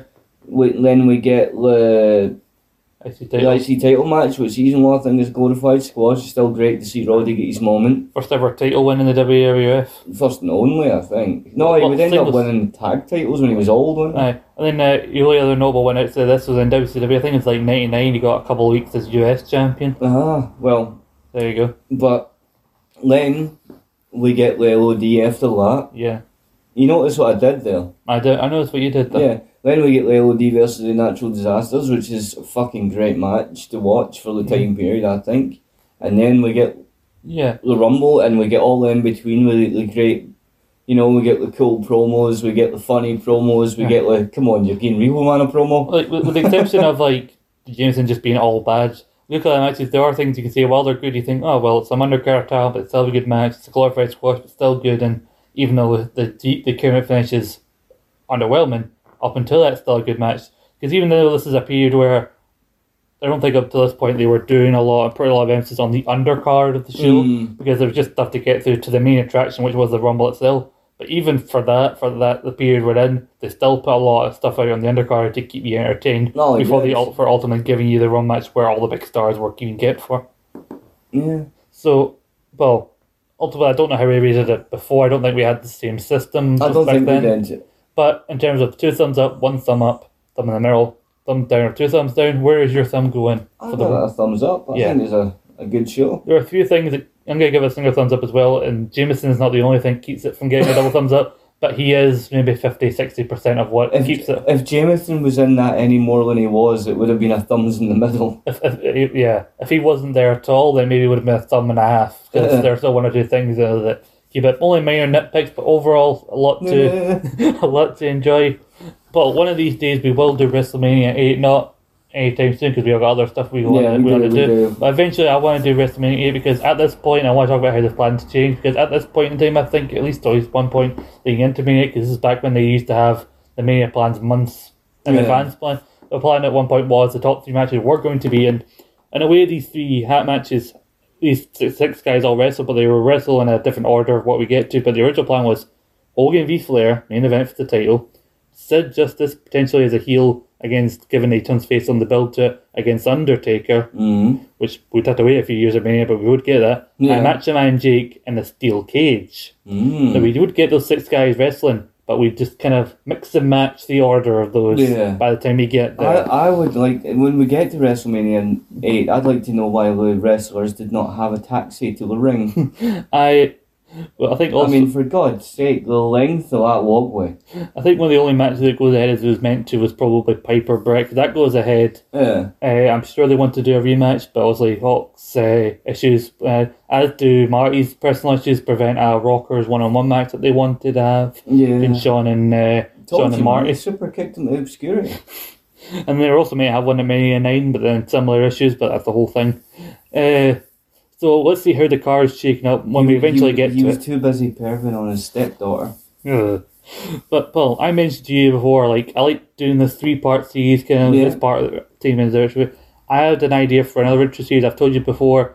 I know it's probably going to be a couple of months at least until we can get to it because we've got other stuff to do. I bet you it won't be called anything as cool as Title Special Politics. I've got a name for it. Should I mention it now or should I hold off till closer to when we do it? Should I tell the Cool. people now? Tell them now, fuck Tell it. them now? Fuck it. Get, Hog- get, get their interest. Hogan's gonna Hogan's gonna play a part in this, but we're gonna do some other things because we gotta get back to Fraser, Impact, and uh, In Your Gaff. I go back to In Your Gaff, because we got a good one waiting for us with Yeah. nine games. But uh, the next, games. the next, fucking love mind games. but the next ne- next three part series when we do retro review, I think we're gonna just do a one off in between then when we've eventually, and then go into this next three part. But I like the idea of doing me mini series within the retro review. And the next one I'm gonna call this next one's gonna be called "Getting the F Out." So I've had the idea. It's not as good, but I like. It's, No, it's, it's a great title. I just don't like that time period of. I don't like that they got the F out. Well, there's a lot to talk about that time period, and we're going to talk about in the three part series. It's also going to feature Hogan in two out of three of them. We're going to talk about Backlash 2002, Woot, Insurrextion 2002, woot, woot. and the first ever WWE pay per view, WWE Judgment Day 2002. A very interesting time with the Undisputed Championship, the pay per view pay per view that gave us the, the plane ride from hell that got people in bother even years later Mm-hmm. and culminating in the worst ever chokeslam the Undertaker possibly has ever delivered. Mind you, at least, at least Tom, at least Tommy Dreamer's been let out of the naughty corner For now, for now. for now. He's not back on the television screen, but at least he's out of the naughty corner. I'm not really bothered that he's not been put back on the television. No. I'm not bothered about. What do you know, Miss? Match time. Not really, no. Anyhow, but speaking of that, we are going to have Impact next week because we're going to talk about the fallout to Hard to Kill. We've had a few weeks falling out, and we're going to talk about the big ones like we've already talked about D'Lo. We're, we're going to talk about D'Lo getting his wrestling boots on and getting in there and kicking some ass, man. With a couple of weeks to fall out from it, we're going to see if we can see where things are taking us with a with a no no surrender coming on the 19th of February. We'll have interest. We'll probably have interesting outcomes of matches to talk of. I mean, we do have the Ring of Honor title match between mm-hmm. Gresham and Macklin Yeah. to discuss. We have the constant run-ins from the Ring of Honor talent. We had the title for title match, the Triple A Women's title, and the Ring of Honor Women's title match between Deonna and Roxy, who Roxy, who there have been rumours are that people in WWE want her for NXT. I, I allegedly. Hope, I hope Impact Taker. Yeah, I'm just saying those are rumors for now. And then getting, going into February, there's been people in the wrestling world, like wrestling media, for all that say that February will be an interesting month for wrestling free agents, as a lot of people will have contracts coming up, Yeah, or yeah. non compete clauses coming up. Per- personally, though, if you talk about the Forbidden Door, Yeah. Open it to AEW, open it to Ring of Honor, open it to New Japan, open it to anyone. But see when WWE come knocking, you fucking barricade that thing and nail it shut. There's been a couple of things some Impact people have been doing outside of uh, Impact that I think are, is quite cool, particularly Matt Cardona at the minute that I want to talk about on that Yeah. show. Uh, he he uh he won a belt, did he not? Sort of. Which he had to throw in the bin. You know, we'll talk about that. we'll talk about that next week. But you know, what are your thoughts on the Royal Rumble 1982? Let us know. Were we too hard on some bits before? Have you heard our previous review? If you if you go back and listen to it, even though we're in the studio, our we have we're not quite as professional as we are now. We Do you do you think Jameson should be burned in the in the fire? yes, yes, you should. Oh, I see. I think this podcast is probably longer than the previous one. I think we gave it a lot more detail and analysis than we did the first time. Do any of you think Jameson knew what soap was? Probably trying to eat it. He's such a. Ugh. He is such an ugh. But you know, but you to- people, I want to kick him. But you, but we don't want to kick you people because you two, you tuned in for this long ass discussion and analysis of the 1992 Royal Rumble, and we want you to keep following along with us, keep following us We on do. Twitter at SP Rambling or follow Rogue Opinions at Rogue underscore Opinions. We're on both feeds. Uh, you can find us on both those feeds on all good Android podcasting sites like Anchor, Spotify, iTunes, Podbean, Google Podcasts, wherever you get your podcasts. Check out the last two parts of the series if you haven't done already. Check out our other retro reviews, other episodes of Impact or In Your House reviews, all sorts of interesting stuff if you're wrestling or we've got some ramblings about Fraser and other nonsense if you're not quite into the wrestling. Yeah. We try to have a diverse palette of offerings for you. You could, you could even listen to our few confectionery reviews, which were quite fun, I found. I, I, enjoyed those too. Yeah. But, well, it's a lot more fun the second go around of it with the Rumble 92, I thought. Even even though we had to discuss Hulk Hogan and Jameson.